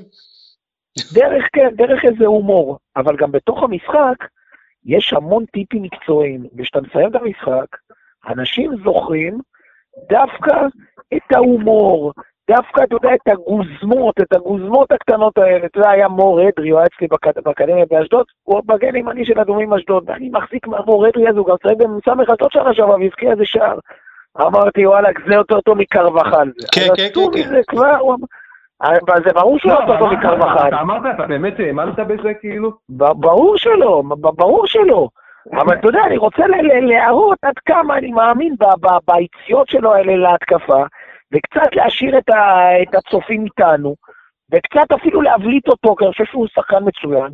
אבל יחד עם זאת, לדוגמה, אמרתי על אשדוד, ששי חדד מצרק 50-50 שמאל, ועוז רלי 50-50 ימין, שי חדד הוא לא שחקן שנוח לו לשחק נגד הרגל, ועוז רלי כן, כי עוז רלי כחלק בקריירה שהוא שחק גם מגן ימני וגם מגן שמאלי. וכל פעם שהם היו מחליפים ביניהם בדינמיקה של המשחק, לא משהו מתוכנן, פתאום אשדוד, האדומים אשדוד היו נראים יותר טוב, ועוז רלי גם, גם במחצית הזאת הפגיז שלוש פעמים מרחוק עם רגל, עם רגל שמאל. אז בזה אף אחד לא מקשיב, אבל כולם מקשיבים לדברים הקטנטנים, שאני פתאום אומר על העוזר מאמן של אשדוד, משה סטקלר, שהוא עובד הרכבת באשדוד, וברגע שהוא היה עוצר את הכדור במגרש הישן באשדוד, הרכבת הייתה צופרת, אז כולם מרוצים. אבל את סטקלר אני מכיר, כי אני הבאתי אותו מדימונה, שהוא שחק יחד עם יוסי בן-ארון אליי להפועל באר שבע, והוא שחק אצלי בהרכב הראשון עם אליניב ברדה. אז, אז אתה יודע, אוהבים דווקא את, ה, את, ה, את הדברים היותר מחויכים, ועל זה עושים את הקליפים, ואת זה מצטטים. ואני יכול להגיד לך שליגה א', אנחנו מתייחסים אליה ברצינות מלאה, בדיוק כמו בשידורי ליגה לאומית וליגת העל. טוב, אז תמשיכו ככה, כי אתם uh, עושים עבודה טובה. Uh, טוב, בכל מקרה אנחנו, אנחנו מתקרבים לסיום, למה, אבל נראה לי שאנחנו יכולים להמשיך פה עד אור הבוקר, אבל... Uh... לא, זה כן, זה היה לבן, זה היה לבן עם לחמן. נראה לי זה, זה שם הפרק, אבל uh, יאללה, הלכנו, אבל בכל זאת נעשה איזה שאלון זריז לסיום, פה אתה תלוי בך, אתה יכול לתת משפט, אתה יכול לתת מילה, אבל... אה, לא, לא, משפט, משפט, יוסי, למה אם זה יהיה עכשיו, אה, אם זה יהיה עכשיו סיפור פה על כל אחד, אנחנו נשארים פה עד חמש בבוקר, כבר חברה שלי מתה ללכת לישון. אין בעיה. אה, טוב, אז אייל, מי השחקן הכי טוב גדול שאימנת? אחד ישראלי ואחד זר. קודם כל, שחקן זר. השחקן זר הכי טוב שאימנתי, לדעתי אחד הטובים שהיו בכדורגל הישראלי. בעונה השנייה שלי בסכנין, הבאתי חלוץ ניגרי בשם אגויה אלומיידה. נכון. אה, משום מה הוא לא נחקק בתודעה. המליץ לי עליו בלסינג קקו, ששנים לפני זה גיליתי אותו כשחקן ספסל בגנק והתכוונתי להביא אותו להפועל באר שבע, אבל אז עזבתי את הפועל באר שבע, הוא בא והצליח בארץ. הגויה אלומיאדה באותה עונה כבש 21 שערים בכל המסגרות, טוטו, גביע, שני צמדים נגד פרטיזני טיראנה, גם בבית וגם בחוץ, והמשיך לאחר מכן לשחק בהפועל באר שבע.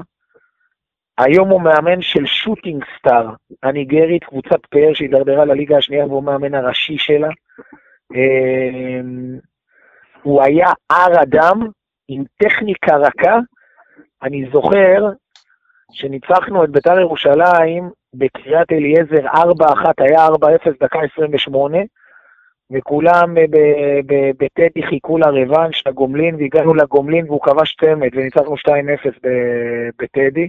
שני מפגשים אדירים של סכנין עם, אה, עם בית"ר ירושלים, מגויה אלומיידה. אה, יחד איתו היה עוד שחקן אחד, זה יבגני קשנצב, שהיה חלוץ במכבי תל אביב, הבאתי אותו אליי לראשון. ואני זוכר שבכל משחק שרציתי להתקיף הייתי נותן לו לשחק כמגן ימני. אז שחקן גדול, יש איתו דרך אגב סיפור שהעונה נפתחה בסערה בראשון לציון, נשחקנו נגד מכבי תל אביב שהוא בא ממנה, וסיימנו באחת אחת. אבי נימני פנדל למכבי תל אביב, משה סבג מ-30 מטר לאוברוב לחיבורים אחת אחת, ואחר כך ראיתי שאננות אצלו. אז ביום רביעי הודעתי לו שהוא finish contract, זה מיכאל וינסנט, אם הוא מקשיב, הוא עכשיו מחייך. הודעתי לו finish contract, יום חמישי הודעתי לו שביום ראשון הוא ב airport, יש לו flight ticket, הייתי עושה לו עם היד, הוא לא יודע אנגלית, הייתי עושה לו כאילו מטוס ממריא. ביום שישי לא נתתי לו להתאמן, וביום שבת בבוקר מנהל הקבוצה מודיע לו שלמשחק נגד אשדוד הוא מתלבש כי חסרים שחקנים. עולים כל הקבוצה להתחמם, אני מודיע את ההרכב, רק כשחוזרים מהחימום, הוא בהרכב, דקה עשירית 1-0, קשנצב. ניצחנו 1-0. אז, אז בשבילי הוא היה עוד שחקן גדול, שחקן זר שאימנתי. לגבי... ישראלי. אה, שחקן ישראלי. אה, שחקן ישראלי. אה, וואי, אני...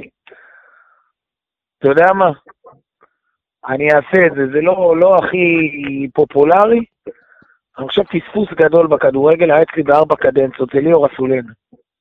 ליאור אסולין, שבתקופה האחרונה עובר תקופה קשה מאוד. אני יכול לספר לך שהוא שיחק אצלי גם בהרצליה. שנתיים שלמות, הפסדנו את העלייה במחזור האחרון, הוא עשה 28 גולים, שיא שלא היה כדוגמתו בליגה לאומית. בא איתי לסכנין, צמד בגמר הגביע. היה איתי בראשון לציון, בעונה קסומה. הוא היה, הוא היה ניצחנו הוא היה. פרדן, לא? אבל הוא נסע פעם אחת להיבחן בבלגיה, ב-FC בריסל. הם התלהבו ממנו, הוא היה אמור להיות שם הצלחה גדולה, והוא כמובן, כמיטב המסורת, ברח להם לשדה תעופה והביתה, ופספס גם קריירה, אז הוא עובר תקופה מאוד מאוד קשה, ואני מקווה שהוא, אחרי שהוא ישלם את אה, עונשו לחברה, הוא יחזור ל... לדרך טובה, כי בסך הכל הוא נשמה טובה, שעשה טעויות בחיים. הלכת להעיד, הלכת להעיד לטובתו גם. הייתי, הלכתי להעיד לטובתו, ואני אומר לכם, לא בכדי הוא היה בבית"ר ירושלים הצליח, והיה בבאר שבע הצליח, והיה בהפועל פתח תקווה הצליח, בכל מקום הוא הצליח כי הוא גם היה שחקן גדול וגם היה בחור טוב, וחבל שהוא נפל בצורה כזאת, אבל בהחלט אם אני צריך להצביע על שחקן ישראלי טוב, אתה יודע, אני אספר לך עוד משהו. אם הזכרנו את הרצליה, היה שם שחקן, תמיד חברים צוחקים, אומרים לי, אם אומרים לך נבחרת, נבחרת שער העולם, אז אתה אומר, בקישור, מטואידי, פוגבה, אתה פתאום מדבר על השחקנים הכי גדולים, ואתה אומר, מאחוריהם קשר אחורי רמי עמר. יש רמי עמר שעד גיל 45 שחק בכפר קאסם, אני אומר לכם, שחקן מפוספס, כל פעם שהיו רואים אותו חברים שלי באימונים בהרצליה, היו אומרים, תשמע, זה נראה כמו קשר של מונפליה. הוא היה ו- ומהיר וטכני, שחקן גדול, שאף אחד לא שם לב אליו, איך הוא פוספס מתחת לרדאר. יא- מה, לאן הוא הגיע הכי רחוק? הגיע לליגת העל? מה? הגיע לליגת העל? כן, צועק בהפועל פתח תקווה בליגת העין. כן, זה, זה הדור ש... נו, לפניך, גיל, גיל אה, ילד. אה, אני, אתה יודע, לחמן, אתה- רוב השנים הגדולות שלך אני עוד הייתי, אתה יודע. תינוק, תינוק. אה, טוב, אז נעשה עכשיו עוד שתי שאלות. הרגע הכי קשה בקריירה שלך. הרגע הכי קשה בקריירה שלי, קודם כל רגע אחד קשה זה שעזבתי את גאנה ושברתי חוזה, באתי לכדורגל הישראלי כמאמן הנבחרת הצעירה. ואז היה איזה סכסוך שם בתוך ההתאחדות לכדורגל, ומצאתי את עצמי מאמן מכבי הרצליה ב- בליגה שנייה. וואי. זה הרגע הכי קשה, כי אריאל שיימן טען שהבטחתי לו שכשאני חוזר מגאנה הוא המאמן, והוא הזהיר את אבי לוזון שהוא בישיבת ההחזרות שהוא לא לוקח אותי לאמן בנבחרת הצעירה. אז אחד הפספוסים הכי גדולים, כאב גדול. אמ, כאב גדול היה, אמ, הגעתי למכבי הרצליה, 17 נקודות מהעלייה, מקומות ראשונים בני יהודה, מאמן אלי אוחנה, הפועל כפר סבא מאמן שום, מכבי הרצליה מחוץ לתמונה, עשינו עשרה ניצחונות רצופים, כולל בשכונת התקווה את בני יהודה 3-2 ובכפר סבא את כפר סבא 2-0. אה, והגענו למשחק אחרון, למשחק עלייה נגד הפועל רמת גן. אם הם מפסידים הם יורדים, אם אנחנו מנצחים אנחנו עולים. והפסדנו במשחק הזה 3-2 שהמכתש היה מלא באוהדים של בני יהודה. זה יום שהיה יום מאכזב מבחינתי, הייתי צריך את הניצחון ה-11 כדי לעלות ליגה בצורה מסחררת. ומה הרגע הכי שמח בקריירה? נראה לי תשובה קלה. רגע הכי שמח, אה, אני אגיד לך את הדקה הכי שמחה בקריירה. נו, תן אתה יודע, לנו. אומרים שהדקות הראשונות מראות בדיוק איך המאמן הכין את הקבוצה. היה משחק דרבי בפתח תקווה, אני מאמן את, את מכבי פתח תקווה, והפועל פתח תקווה קבוצה של כוכבים עם ראובן עטר וגבור מרטון ומנור חסן ואלי אברבנאל, קבוצה של כוכבים. ואני מגיע עם ילדים, קבוצה של ילדים, 20 דקות ראשונות הם לא עוברים את החצי. לא שהם לא עוברים את החצי, הם לא עוברים את השליש, ואז אנחנו עושים בפרסינג אדיר, עידן מליחי עושה דקה שמינית, תשיעית, עשירית, 1-0. אה, זה היה סיפוק לקחת קבוצה של, אה, של ילדים. דרך אגב, באותה עונה, באנו עם אותם ילדים, זה היה מחזור שלישי, אני לא אשכח, ברמת גן. אה, נגד מכבי תל אביב, דקה 20 מרחיקים את המגן השמאלי ואנחנו נשארים עם עשרה שחקנים ומנצחים את המשחק 3-1, שחיים שבו, המצטיין ב... במכבי פתח תקווה. והוא מאמן הפועל פתח תקווה. נכון. הרבה רגעים אה, מרגשים כמאמן ראשון לציון, הגענו למשחק ברמת גן נגד מכבי תל אביב, ואני באיצטדיון רמת גן מורחק, יושב בצד השני ביציעי בטון, ואני רואה דקה 80, כדור דני אלברט מגביה וניר שיקווה מחליט עם הראש מתחת לידיים של אוברוב 1-0. זיכרונות כאלה קטנים, אבל אה, סיפוק אדיר. וגביע עם סכנין זה כאילו. בוודאי, בוודאי, בוודאי, אתה יודע, בפאפוס לצאת נגד אה, הומוניה ניקוסיה ב-GSP, ששנה לפני זה פאפוס מקבלת חמש מהומוניה ולמוניס מאמן את הומוניה ניקוסיה, אני בסוף המשחק אומר שאלה האלופים, ואנחנו מפסידים 3-2 עם גבריאל לימה בהרכב של, אה, של פאפוס, מפסידים 3-2 ב- ב- בציפורניים שם. זה, זה, זה רגע שאני זוכר. עם סכנין נוסעים לבאר שבע, ועושים דקה 34-0 ב- ב- בפתיחה מסחררת. זה, זה משחק שאני זוכר קבוצה אה, שאני מחזיק אותה בידיים, שבאים לחצי גמר הגביע. חצי גמר הגביע נגד, אה, נגד אשדוד עם סכנין, ואשדוד עם קבוצת הגלקטיקוס, עם שי הולצמן ואיציק זוהר ויוסי אבוקסיס, אילן בכר, אה, ועבאס סואן יורה מ-30 מטר גם בסביבות הדקה 71-0 ועולים לגמר. הרבה הרבה רגעים אה, קטנים, מרגשים ו... ומעניינים. טוב, אה, אנחנו קודם כל מאחלים לך עוד הרבה רגעים כאלה, ושגם התקוות שלך יתגשמו ותחזור לקווים. זה יהיה מעניין. אה, בכל מקרה, אתה יודע, אנחנו היינו, זה נראה לי שיחה שהייתה יכולה להיות עוד איזה שעה, שעתיים בכיף. אבל בכל זאת אנחנו אה, נסיים את הפרק הזה, ואני חייב להגיד שאנחנו כל הזמן לא יודעים איך הפרק ייראה, יישמע, ו... אנחנו, כל, אנחנו באמת, זה היה פרק מדהים, זה היה מרתק. אה, אז קודם כל, תודה רבה. אה, איך- אתה רוצה לסכם את הפרק? יש לך, איך היה לך? קודם כל, בחלק הראשון הייתי צרוד. אתה יודע, הייתי צריך חימום ארוך כדי ל... להיכנס לעניינים, אבל אה, אני, אני חושב ש... שאהבת הכדורגל הישראלי, אהבת הכדורגל הישראלי, אתה יודע, היא בעידן כזה שבו לדוגמה אה, קשה לנו ללכת להופעות של מוזיקה ישראלית, וקשה לנו ללכת לכדורגל ישראלי.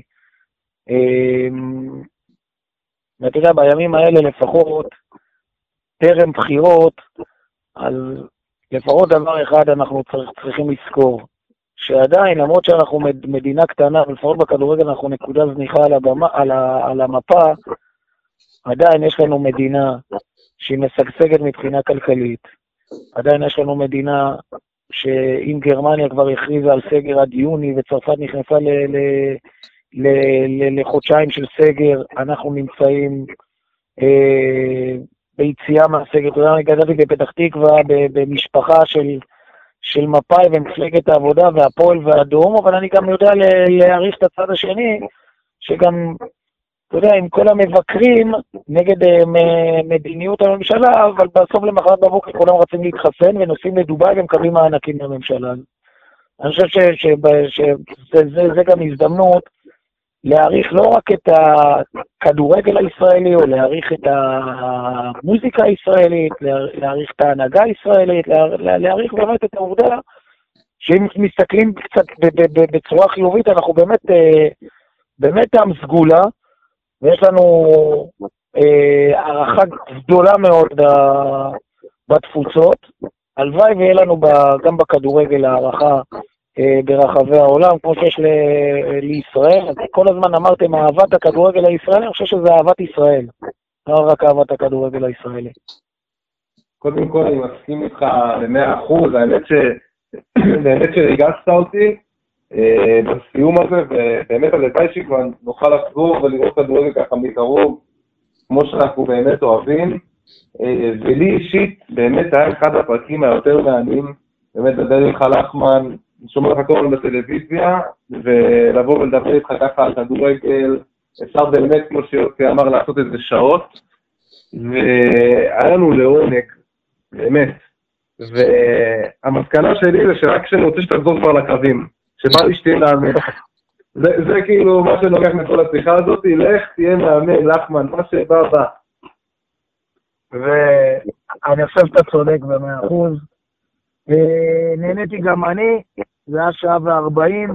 אני יכול להגיד לכם שמבחינה, שמבחינת פה דברים מקצועיים, לא... אני זוכר שהתחלתם בשאלה הראשונה, אז, אז מה קורה לאבוקסיס? אז אתה יודע, דווקא לסיים במקצוע, בפן המקצועי, אבוקסיס עשה הצלחה גדולה מאוד באירופה.